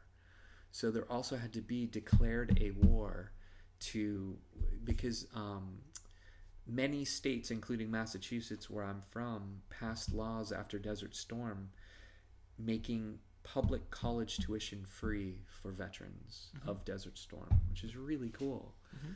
The unfortunately that was only tuition, not fees and and equipment and books and all that. But the scholarship that I got covered everything. As long as I went to a state school, I couldn't go to a private institution. But I ended up going to the University of Massachusetts and got a fantastic education. But I had a year Yeah. between when I got out of the Navy and when I would start college. Yep. So it took many months of process to go through this whole transition before I qualified and got the scholarship. When I finally got the scholarship in the spring of 93, I also got a lump payment from the military for like the back pay when I got my diagnosis for schizophrenia. So I got whatever it was, some thousands of dollars US. And I decided that I would take some of that money and travel across the country.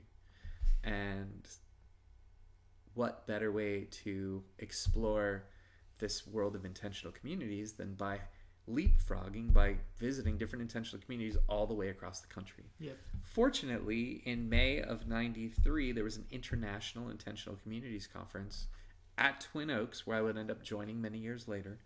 So I could drive to Virginia and meet people from communities from all over the world. So it was mm-hmm. like going to a conference for intentional yeah. community. Yeah. And that was one of the most intense, wonderful experiences of my life. I think it was a week, like a long weekend, three days. It wasn't like my historical conference. not not exactly like what you described. Well, in part because I wasn't homesick. so maybe it would have been if you were there. Uh, It was also in the woods, not in a Uh-huh. city, and clothing was optional, which I don't think was the case at your history conference. more or less. Maybe by the end of it, after they'd had enough beer, then the s clothes started coming off. Um, But it was really great. I met so many people and talk about. I was so starving for for intellectual stimulation, conversation, education, support. That whole time that I was in the Navy, and for a lot of the time after. Uh, it was so that was incredible. In fact, I stayed in Virginia for a full week. There was another small community forming nearby called Acorn. So tw- I was at Twin Oaks for the days of the conference, and then met some people from Missouri that lived at a, a sort of another community in the Federation of Egalitarian Communities that I was going to be visiting. So I arranged to drive cross country. I had my car, so they would ride with me, and then they would be my hosts in this other community in Missouri. But they'd already arranged to spend time at this new community in Virginia, so we spent a week there mm-hmm. and helped with gardening and anything that needed to be done. Washing mason jars Yeah. from the root cellar that hadn't been used in years at this old farm. And one of the lovely things is some of the people that I met there during that time became friends of mine 12 years, 15 years later, whenever it was that I made it back there. And and in one case she's become a very dear friend and I didn't recognize her at first.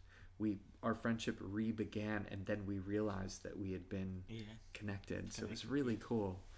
Um, so that's 1993. I did in fact drive cross country. I had a '67 Mustang, like which is the perfect car from the outside, like this this great iconic American car what to be what visiting was the color? communes. What was- White, not red, Wow. And it wasn't Yeah. a convertible as it should have been. Uh-huh. And it was on its last legs, so like it broke down a few times, and I'd be stuck somewhere. But I spent, I visited three or four communities on the way out. But Twin Oaks in Virginia is the oldest, biggest, most successful. But it had a very, the population there was like in the mid 40s, 40 years old as, a, as an average age. Mm-hmm. And I was 23.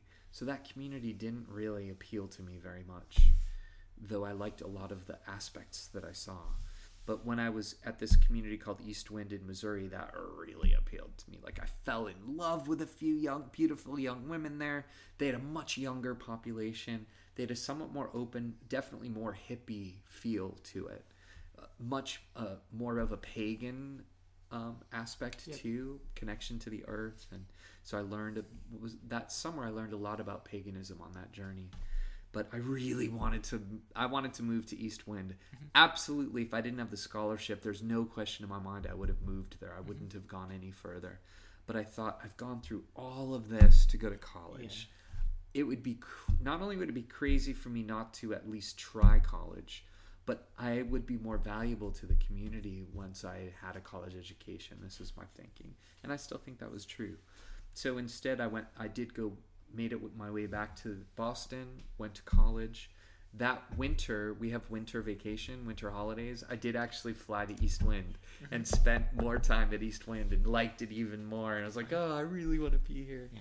Um, but the more that I got into my studies, the more it engaged some of the sort of ambitions that I had for for making films, writing books.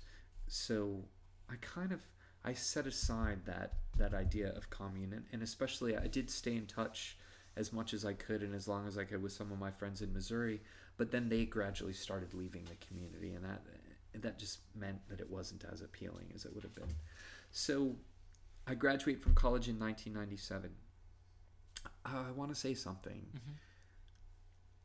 One of the biggest benefits of delaying co- going to college by five years.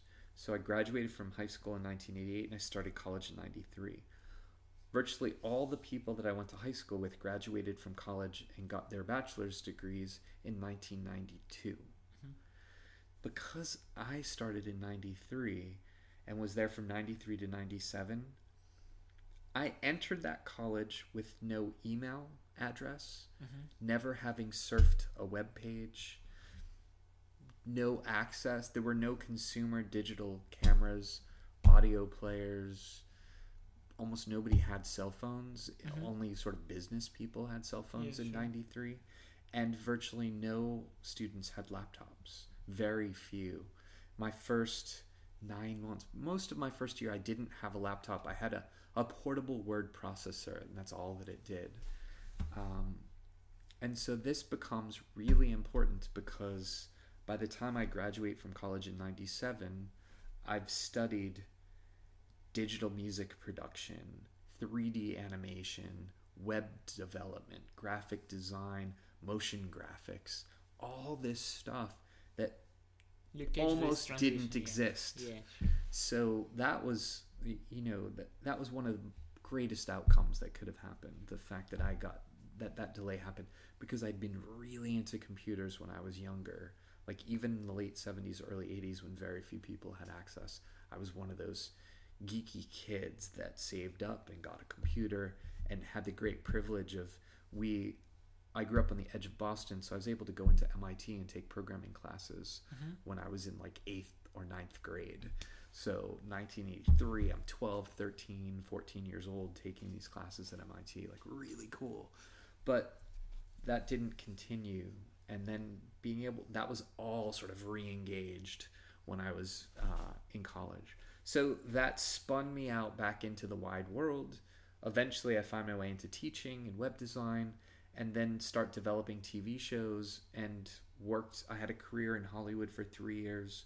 I worked in a television station, first doing web design and then getting into media production and eventually um, creating some TV shows that were never put on the air, but that, that I put a lot of myself Yeah. into.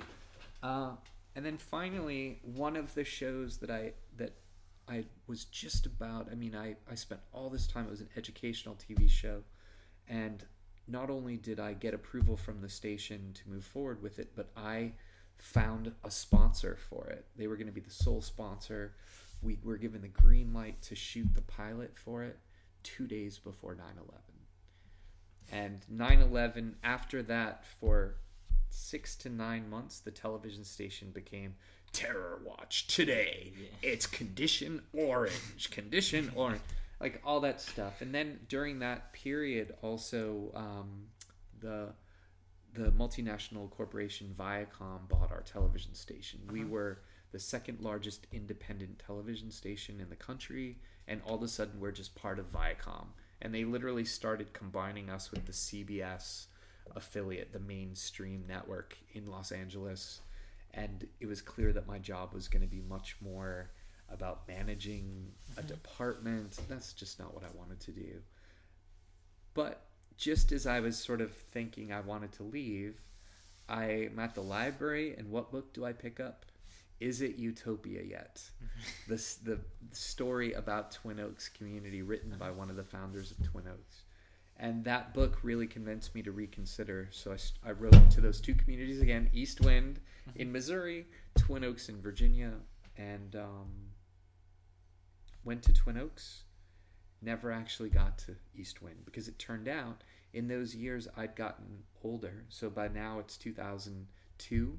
I'm I'm 32 32, years old, and the community's average age had gotten younger. Mhm. So it turned out now when I went and did a at a com- community like that, you do a three week visit as a way to sort of try out the community. Mhm. You work with the community, and it also gives them a sense of who you are, what your work ethic is. Mhm. Work is very important in a community where you're pooling your resources. So I spent three weeks there and knew within one week that's where I wanted to be. Absolutely. I, and I had to go away for a month. They have um, they they want to make sure that you have time to reflect and the community has time to reflect. So I went away and I I visited there for the f- first three weeks of January of 2003, and I ended up joining Twin Oaks. I think it was March 1st of 2003. And what is exactly the joining process? They have to some kind of just like put you or just elect you that you can be a part of the community. After, at, at, in the last week of your three week visitor program, you would there's a process that involves a long interview with three people. There's a team. Uh, there are a lot of groups and and uh, bureaucracies. Yeah. There, yeah, there's, there's a bureaucratic Sure, process. sure. So um, they have like a new member team. Uh, is that what it was, or membership team? Mhm. I'm forgetting which team. There was a new member team. Well, whatever. Um, it was sort of like what we're doing right now. There'd be three people, and they ask you 25 questions, maybe, or or, Yeah. and it a lot of it involves you telling your life story. I think maybe you tell your life story, and then they ask you these questions, Uh-huh. and some of them they go, "Oh yeah, you covered that one in your life story. You covered that one, but this." Mhm. And then they make a recommendation to the community. They have an open forum where people can give feedback about, oh, yeah, I worked with that guy in the dairy shed milking the cows. I didn't like him. Or, you know, hopefully it's more specific than Mhm. that. But most, it, it takes a lot to. Um, Twin Oaks is, is they're, they're, they're pretty open. Pe- the group mind, the group process means that you need some really specific things to be rejected from that. So Mhm, usually what they'll mhm. do is they might do what's called a visit again. It means come for another 3 weeks. We're not sure. We're not we're not sure where you would fit or we're not sure how we feel about you or whatever. Even just getting that is not a good feeling. I know many yeah, people that got yeah, that. Yeah, that's very Yeah. really. Um, I didn't get a visit again. They actually wel- welcomed me to the community. And once you're in the community, it's a provisional period for like three to six months. Uh-huh. So it means you you don't have voting rights Mhm. and you don't have health care. So it's the community saying yes, you can come and work with us. You can contribute. You can start to build up a vacation balance, and but um, we want to make sure that it's a right fit before you're. We're, we're doing all the legal things that make you part of this community and where you are affecting legislation and change because every member has an equal say in, in decision making in Twin Oaks. All the businesses and all the property and all the vehicles and everything are collectively owned. So um, Yeah, before you me- drive the truck, we want to make sure you're sure, sure. okay. It reminds me kibbutz a lot, you know. yeah, yeah. I mean, and, and a lot of people, even at Twin Oaks, refer to them their community as an American kibbutz. yeah, yeah. There are a lot, a lot of symmetry. Yeah, just you know, I just remember that you know that short story. Uh, it was my experience with my with one friend of mine in kibbutz. He was a Colombian, hmm and we worked in a kitchen together and in the canteen. And you know, once he just came to me and told me, you know, like that, like, Sergey, you know, I really missed bad people here. Yeah, yeah. and it was that, that kind of experience, you know, that because all that, you know, that peaceful, you know, this way, like Nice you and know, calm yeah, and sure, sure, yeah. sure. And then, you know, like yogurt, you know, every Yeah. every day.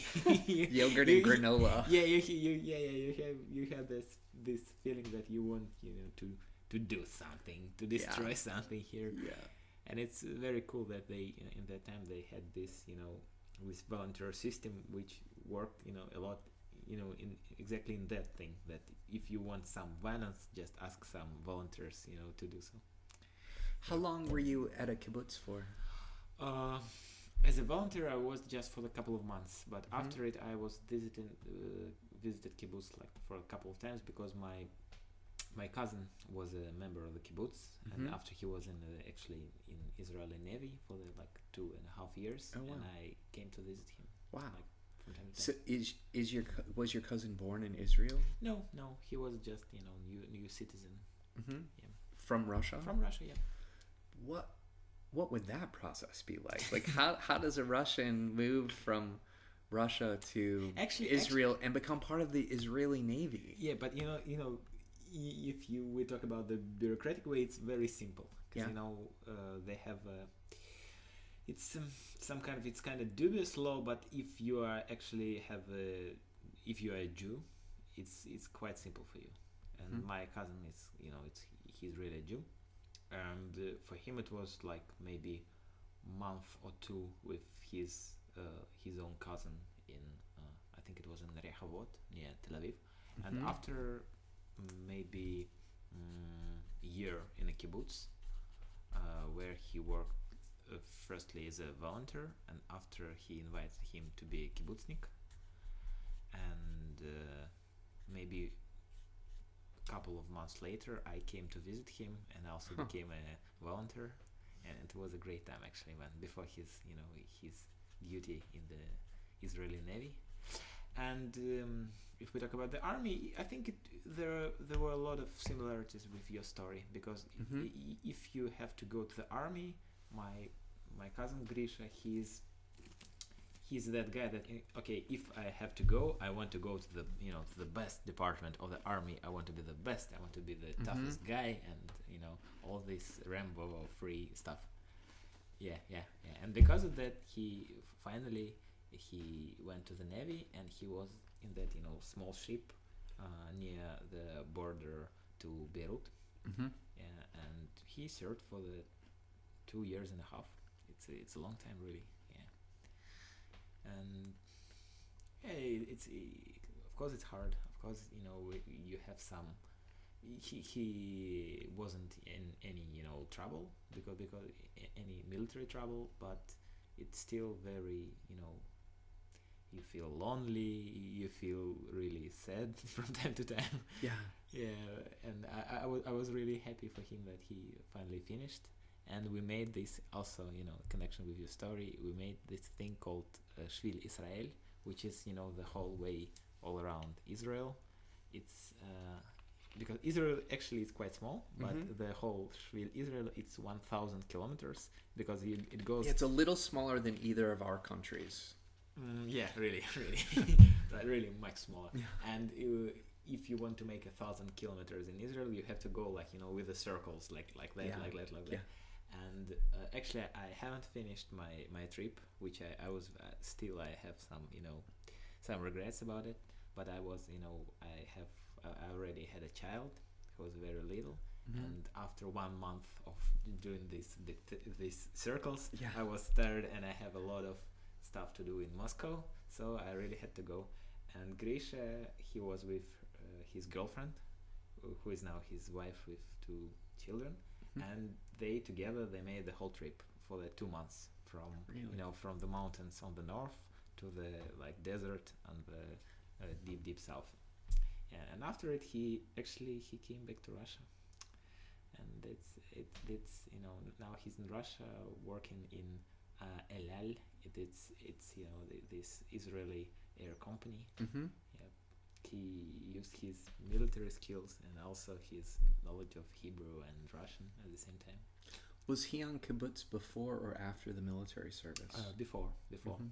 yeah, and he was it, it, As a did he grow up on kibbutz? No, no. He he was just like uh, maybe for the year and a half. He- uh, firstly, he worked as a like like like me after him worked in a canteen, Mm-hmm. and after he worked with the cows in this you know I don't know how we call it in English this big farm with the cows. Yeah, like a dairy or a, Probably it was cow farm with the milking and stuff. yeah.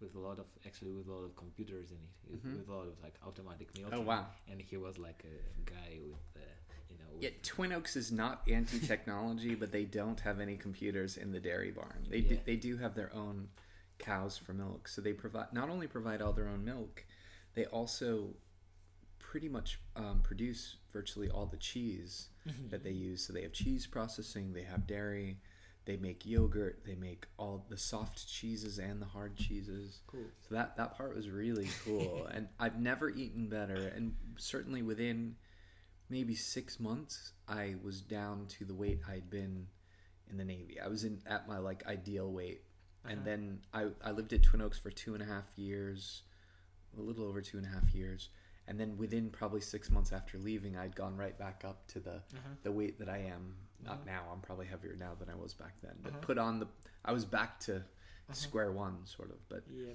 they they produced in summertime when I was there the the um the number that we shared was we said in summer we could produce about 60 to 65 percent of our own food to feed over 100 people um, and sometimes 120 it, it, the community really swells in the summer because of the conference and people visiting and friends and and it's a very open community.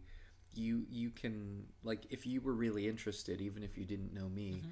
you could kind of reach out to the community and say hey i'm in russia i'm a historian. Is there somebody there willing to host me? Mhm. and they would find some they'd put up a, a sign Yeah. and someone would be like yeah i'll totally host a russian historian.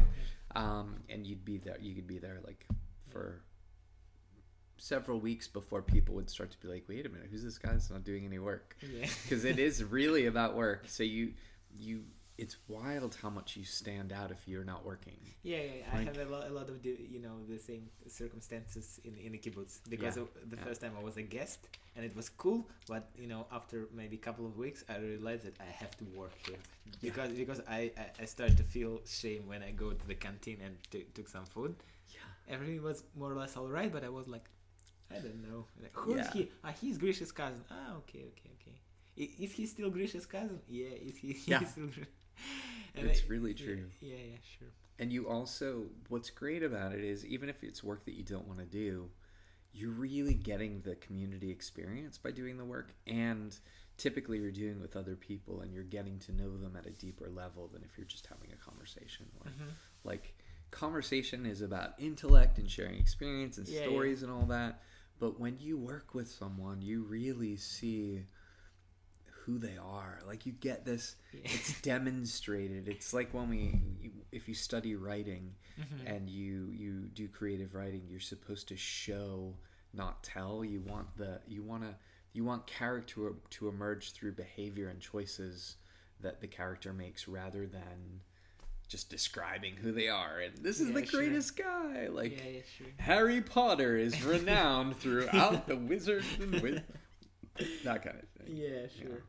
But I, I think in my case it was some uh, not problems but some differences because of the language. Mhm. And my boss in the canteen actually he was from Ethiopia, oh wow and his English was much, much, much, much, much more limited than even mine. So he was like, "Sergey, do this," or "Sergey, clean this," Yeah. or uh, famously, "Sergey, today me sick," so and so on. But we were really good friends. But you know, in this more or less in the sign kind of language, not not that you, we use that we make a podcast or something like that. Yeah, that's great. And um, why did you why did you leave your community? It's somewhat complicated, but it's easy to, to share some of the things that were missing for me. Uh, Mhm. One of the big things was I worked harder in the community than I ever did before. Even in, than I worked much harder at Twin Oaks than I did in the Navy. and the Navy is like slave labor. So it was sort of like slave labor at Twin Oaks.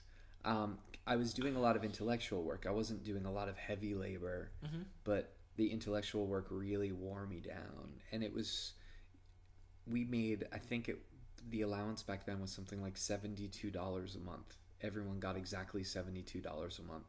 But we had our we had our sort of the restaurant for the community that was all free and Mhm. cars and all. So we didn't didn't really need much, and I it was easy for me to earn some money outside of the community if I wanted to do something like travel. Although Mhm. I I really did very little travel.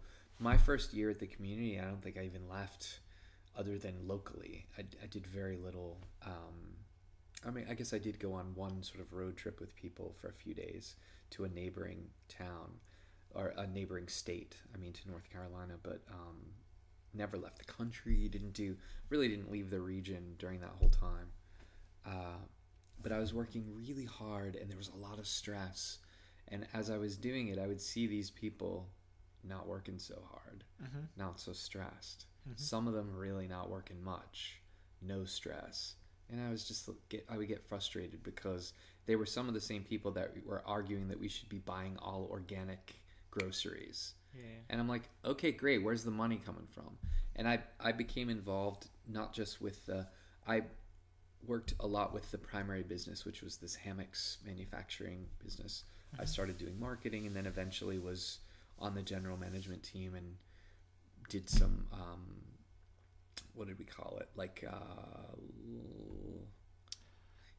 like the, for the manufacturing, I would actually do studies about how efficient different departments were and how we could increase production. And did you Like- feel, you know, this kind of I don't know how how to put it, this kind of disconnection between this capitalistic approach and the whole ideas of Absolutely, Yeah. absolutely. Yeah, I mean, it, it was one of the inherent contradictions in the community. Part of why community, wh- by why Twin Oaks is so large mm-hmm. geographically. I mean, they had, I think it's 450 acres or something. They're even a little bit bigger now, quite big. Mm-hmm. Really, a village, and with some beautiful buildings, a lot of buildings. So dormitories. There were 92 adult members most of the time that I was there. That's the cap mm-hmm. based on the available space. Mm-hmm. Uh, and when you go to, to a lot of intentional communities, they're either in cities in very inexpensive buildings or they're rural in old farmhouses or kind of thrown together things. But Twin Oaks has this incredible architecture and there's a sense of design and even a certain aesthetic there. Mm-hmm. And that was at least in part, if not large part, funded by this hammocks business. Not just that, it's not like they were selling their hammocks to hippies from the early 70s. They were selling to a multinational chain, this store called mm-hmm. um, Pier One Imports. Mm-hmm. And so Pier One Imports was paying Twin Oaks very little money per hammock. So Twin Oaks was really like China to them. Yeah. and we would and and it was it was really difficult. So when i started there um, as i took on more and more responsibility in the hammocks business so this is i joined in 2003 and i wanted to mention another irony. The day that i joined twin oaks was the day that the united states started the ground war in iraq again. Yeah, yeah. so there was another gulf war that started the same day. Uh, really weird. Um, but so I joined March of 2003 and I stayed until um, like the spring of 2005. And I kind of date my time there from when I started my visitor period at the beginning of January, especially because I spent time at another community in between mm-hmm. doing work for Twin Oaks, mm-hmm. like for their for their hammocks business mm-hmm. already. So even before I joined Twin Oaks, I was doing some marketing work, like web design Yeah. stuff. Um, when I began there, my whole first year, maybe year and a half, we were still fully dependent on this company, Pier One. And every year for many years, maybe every six months, maybe every two months, whoever was working in the hammocks business, managing it, responsible, would say something like, This is not sustainable. Yeah. if Pier One changes their mind, it's going to devastate not just our community, but we started farming out the production of hammocks. So as the business grew, because an intentional community can't hire workers from outside of the community, so that's not an option. What they would do is partner with other communities. So East Wind in Missouri became a big partner with Twin Oaks, and that was part of the relationship through the years between those communities. In fact, East Wind in Missouri was founded by people that came from Twin Oaks. So they wanted to create another community, like clone their community with slightly different values. Um, and then both those big communities still couldn't make enough hammocks. Mm-hmm. And you can't demand that people make hammocks. There's other work that needs to be done in the community. So then you start creating these other entities, these smaller communities, or maybe even just people in the community who are ex members. So mm-hmm. bef- by the time I was involved, there were all these little satellites and the way it was structured was so that the big communities could always make as many hammocks as they wanted to. Mm-hmm. But then there'd be enough of these little communities to make all the hammocks to finish the order that needed to go to Pier 1, by and large. Really tricky. And so, guess what happened? well, I'm running the business with a few other people. Pier 1 says, we're not going to be carrying hammocks anymore mm-hmm. with no notice. Like, they basically, I, I can't remember the exact timing. Let's say it's summer of 2004, I think. Uh, summer of 2004, I'm in my room. Every adult member at Twin Oaks gets their own room. That's one of the important things. So even married couples have their own separate rooms. Some of them in different buildings. Some of them adjoining if they want to. But it's it's something that was really important. A bit like, uh, have you heard of this book, A Room of One's Own by Virginia Woolf? Sure. a really Yeah, famous yeah. feminist Uh-huh. book. So, like that, everyone Uh-huh. should have a room of their own. Um, so, picture me, I'm in my room, and I've got my, my PowerBook, and I open it up, and there's an email from Pier 1. And the email says, We will no longer be carrying Twin Oaks hammocks. like, so years of people speculating and, and i'm just the latest person that's crunched the numbers to try to show the community how non-sustainable it is only a few months before maybe four or five months before that with this other um, we, we had a general management team instead of having one general manager. So a few of us on the team started engaging the community saying hey we don't like this. We we need to diversify. Um, so I get this email, and and I'll, that was one of the most intense days of my life. I think it it it's almost I could relate it in some ways to when we started firing Tomahawk missiles at Kuwait. Mm-hmm. Because with the Tomahawk missiles, because I was a fire control technician, I went to school for nine months and I learned how weapon systems work, including the Tomahawk. Mm-hmm. So I had all this knowledge about the Tomahawk, and then I spent a year doing simulations, war games on a battleship. Like, and then all of a sudden we're firing Tomahawk missiles.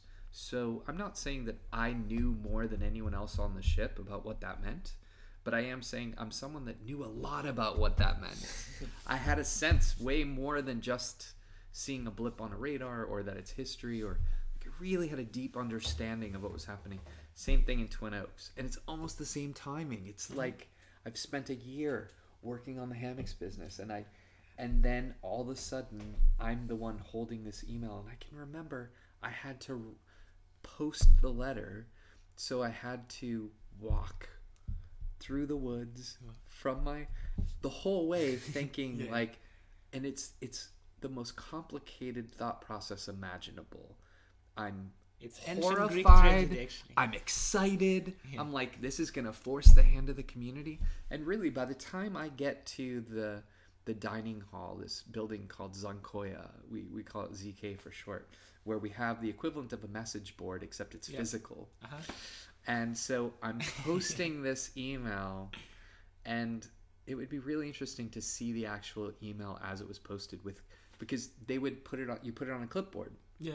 Just take it, put it on a clipboard with blank pieces behind it, and then people just like a message board, right? Yeah, sure, sure. Um, I don't know if I wrote anything on it. I don't know if I wrote like an introduction or a, anything. Like, part of me wishes I didn't write anything. I probably had to have written a little something. Like, I didn't want people to just be like, Yeah. like seeing this Star of David in my scratch book. like, you're not ready for it. You're Yeah, not. sure. So, um, yeah, I don't know, but but by the time I posted it, I thought it was one of the best things that could have ever happened to the community. I thought this is going to keep me in this community forever. Like now we can really build something that's sustainable and um, but that was about 9 months before I left the community. So what happened is in the course of the sort of aftermath community going into crisis mode and you know as a historian now you have that's when the the big changes happen you have this thing that forces change um, it meant that within about six months i had a sense the community was not going in the direction that i really wanted it to go and parallel to that a relationship that I'd been in for a long time ended with someone in the community and I'd fallen in love with this other person in the community who started a relationship with someone else. And mm-hmm. there weren't a lot of people my age and with my sort of view of the world and and mm-hmm. I'm kind of an intense guy, so I need to be with kind of an intense person. There wasn't so much of that there. So so I was thinking, okay, I don't think they're building businesses in the way that I really want to be involved. I don't see a potential partner, girlfriend, wife. Like mm-hmm. that was part of why I moved to Twin Oaks. I'm about to turn 35. Mm-hmm. I'm not making money, so it's not like it's going to be easy for me to kind of go somewhere else if I spend another year or two. So I just thought, yeah, I, I think I think this is it. And so I wrote a letter to the community saying, giving like two months notice, mm-hmm. maybe three months. I really wanted to make sure there was plenty of time because I was involved with so much. Mm-hmm. And fortunately, it's a team, so it meant they weren't losing. You know, the the community. I have to say, my ego was hurt quite a bit when I saw how easily the community continued without me. I was like, "What's the community going to do?" And there were some people that were, there were definitely a few people that were sort of like, "Oh no!" Like, you really, it, it's there were very few people that tried to talk me out of it, if anybody, because that's almost an unspoken rule that you don't try to talk someone into joining Twin Oaks or Mm, out yeah, of yeah. leaving. Um, but it definitely it it strained, if not ended, some friendships, and that's not rare that that would happen. So yeah, that's I ended up leaving, but I didn't go far. I only went about uh, to the next small city, the city Charlottesville, Virginia. A really, mm-hmm. really historic place. As a, as a historian, you got to come to the U.S. Mm-hmm. And if you go to the U.S., of course you'll go to Boston. Of course you'll go to New York. But before you go to all those other cities, you should really go to Charlottesville, Virginia, homeland of Thomas Jefferson. Yeah, and that's where you have not only Monticello, but the University of Virginia, which he designed.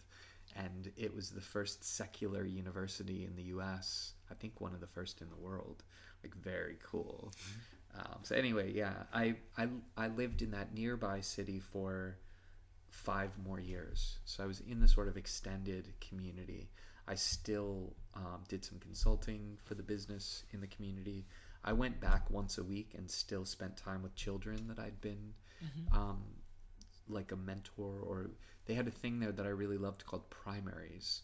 So you were being sort of like an adult friend or companion for young children, but you would get labor credit for it. It was work mm-hmm. although it was one of the only areas in the community where they they could only value it at half credit mm-hmm. because of the number of children it would have been the impact would have been really bad on the community on the economy if that was one area that they needed to control and also there were parents that said you know what i don't want i don't want people doing primaries because they need to make quota like i want to make sure that they're doing it because it's what they want to do so I got really close to two children. One who was just a less than a year old when I joined. I think she was maybe six months old or something like that, pretty young.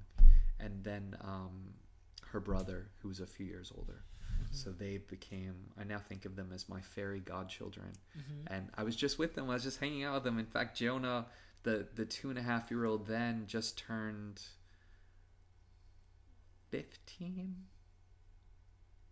either 14 15 or 16 i think it's 14 or 15 Uh-huh. 15 um, so i was just at his birthday party in november like literally since Yeah. i i was they, i was last in moscow are still in the there. community. No well this is interesting. Their parents split up in the Mhm. community. One of them stayed and one left. So the father stayed the mother left moved to the same city where i did. In fact we shared a house together. She met somebody else fell in love and they wanted to have a baby together and the community said yet. Mhm. like literally the community because promethea had already had two children in community it's for a long time the community discouraged anyone having more than one child and then there was a cap at two two was really pushing it three no way like because it is a lot of time and money that goes into supporting a mother with a child and a father Yeah. with a child, a family with a child.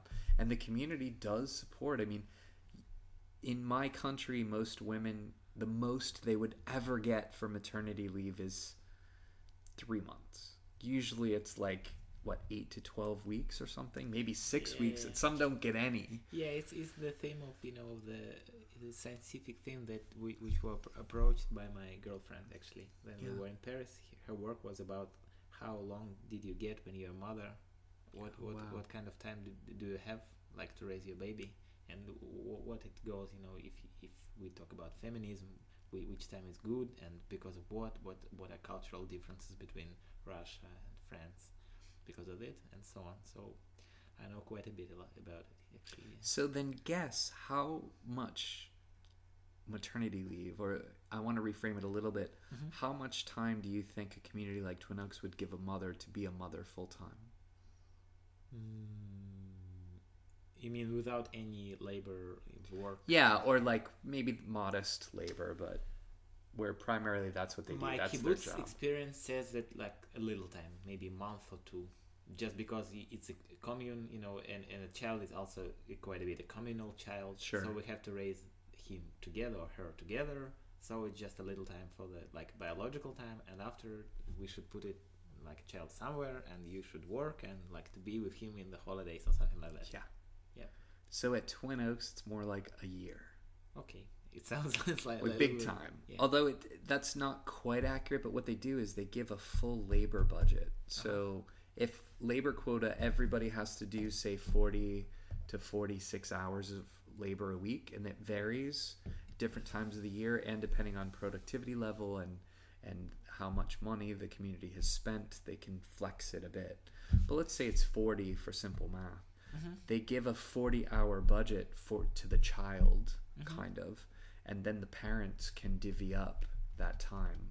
So it's really cool. It means that the um, either parent can be the primary caregiver um, so it could be the father that actually mostly is a dad for a year or more. And then over time that 40 hours decreases. But three, four, five years old, it's still I don't know exactly. Let's say it's thirty hours, and you can give that time to other adults to help you with hmm. it, and, cool, and it becomes part of the education. Uh-huh. But it's a lot. Yeah, but you know, curiously, but but in Russia it sounds not, not so. I'm not so amazed just because you know Yeah. we have this. We probably, I'm I'm quite sure that we inherit all this stuff from the Soviet times Yeah. because we have this you know more or less socialistic views on it. So you can, I think you can take like two years for sure if you're a mm. mother and you Mhm. have a budget. I think it depends sometimes of your of, of your work, but you can mm-hmm. you, you can have a budget for this. And That's you, you, you can live, yeah. But Yeah. that's but you know because of the economical situation, it's, it's always you know in danger. Yeah. Uh, exactly the, these kind of things. Yeah, sure. Yeah, hmm. cool.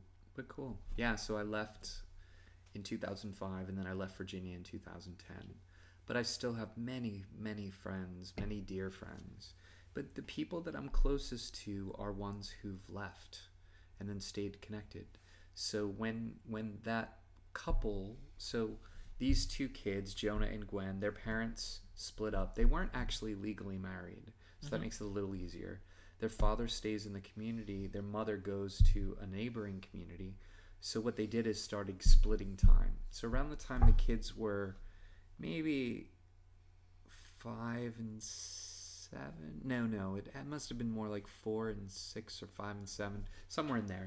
They would divide their time part time in mainstream. It's usually referred to in Twin mm-hmm. Oaks. Yeah, or they're in mainstream part of the week and and at Twin Oaks part of the week. And for some number of years, they continued to be homeschooled. But at a certain point, the kids really decided that they wanted to go into public schools.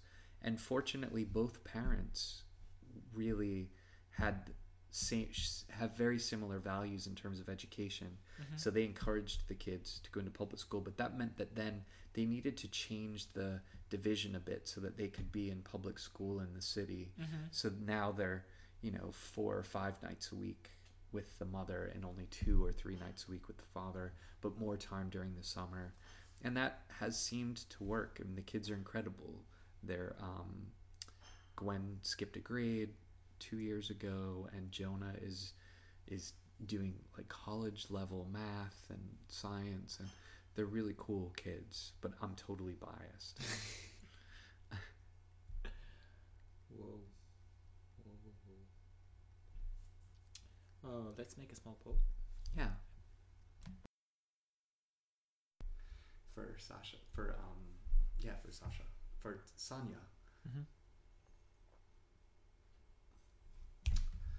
So big chunk of sort of like quasi interview me of you, and then a big chunk of quasi interview you of me. That of course got into some really cool dialogue and, and some great conversation. We covered maybe 10% of what we had hoped to explore in our first podcast together, which is really exciting. It means that we have a lot more to say down the road. So I wonder you you've been wanting to do a podcast for a long time. You bought the microphone before you met me. How is this uh is this what you were thinking your podcast would be? Are is it giving you ideas for what you could do more consistently in Russia as a podcast or series of podcasts? Hmm. I'm not sure yet, but you know, I just thought that it's kind of the medium that I like actually because I just you know I just want to have something to talk about with this kind of really shiny bright thing called Blue Yeti or something like that. And I, I probably I just you know I just want to have another reason to talk about interesting things, and I want to you know to have some people to talk about it. And probably I'm a bit tired of uh, writing, or maybe maybe not tired, but I want to do it more in a dialogue way, more you know with the spectators and with Mhm. the people, just with sharing some some thoughts and ideas. Probably it's because of that, and also probably it's because of you know it's some kind of I don't know neurosis you know during my insomnia and all the stuff because I I, I, I really l- have listened a lot of different podcasts and you know I just realized probably a couple of months ago that I'm I'm really you know I'm listening to a lot of podcasts about board games about non-league football in Could, England could you yeah. tell us a few titles? Like, could are there a few that you would like to yeah, promote? Yeah, sure, sure. Uh, I think it's a really good one called Ludology.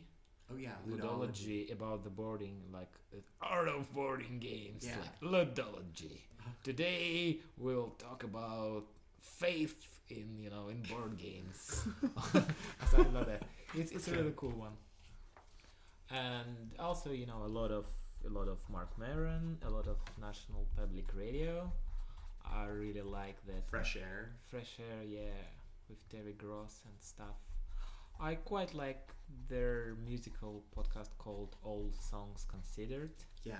Bob Dylan, All Songs Considered. And uh, yeah, yeah.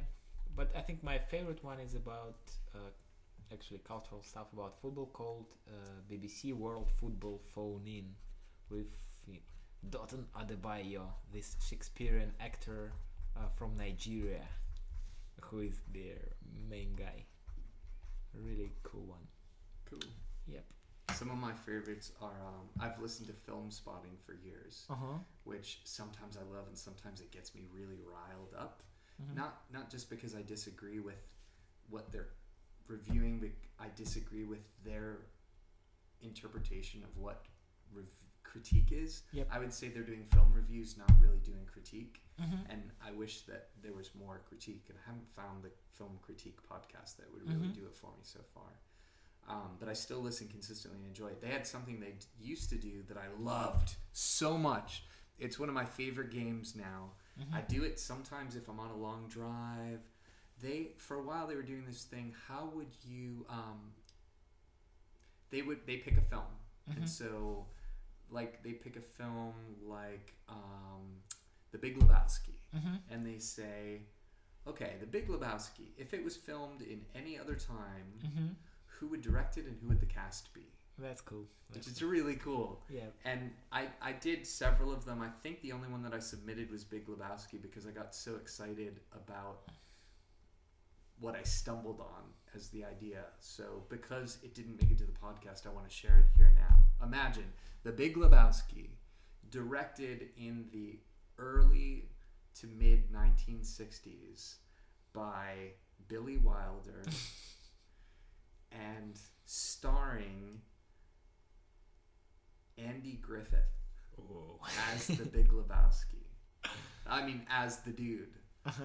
And it's really weird at first, but when you think about it, and it turns out, um, and they part of the game is that it has to be actors that would have worked with or had or did work with, so like what their cast of characters. And in fact, Andy Griffith was the lead in a Billy Wilder film, Mhm. which is what that's how I sort of found him, and I thought, oh, yes, he could totally do it. And then I, I don't remember the whole cast. I'm, I'm not sure I remember any Who of is the cast. Steve really. Buscemi of 60s, actually? I'm gonna have to find this. I'm Yeah, gonna sure, find it, sure. and maybe we could resurrect it for our podcast. Yeah, we, yeah. we could do it. It could be just not just films. We could do it as an album. Like we could say, who would do Pink Floyd's The Wall in Yeah. another time yeah, sure, Like- sure. now or something like. It'd be kind of cool. Yeah, yeah, we, we played this. You know, it's not exactly similar game, but it's also like like that that we played with my one of my friends. We played. Um, it's kind of handshakes. If you want to handshake, like I don't know, this uh, um, Tim Robbins and the you know the guy in Russian movie the, called Konstantin oh. During the handshake, you know, from movie to movie, yeah, yeah. he plays in that movie who directed yeah. by this guy who was a friend of in that guy with that. We movie. call it Six Degrees of Kevin Bacon. Okay. It's a similar game. sure. You can you can do it in six steps. Yeah. Although that game getting- is only actors, I like the idea of using directors too. And yeah, yeah, that's cool. Oh, we should play handshake Yeah. sometime. We'd be really good at beating other people. We should form a Yeah, yeah. team.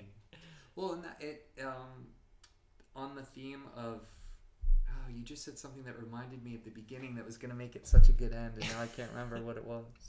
I guess, about, but as I'm looking at this microphone, if you look at it from the side, it really reminds me of Empire Strikes Back, yeah. like the snow walkers. like boom! I don't want to do it because it's microphone and people are hearing it, but it's pretty cool. Yep.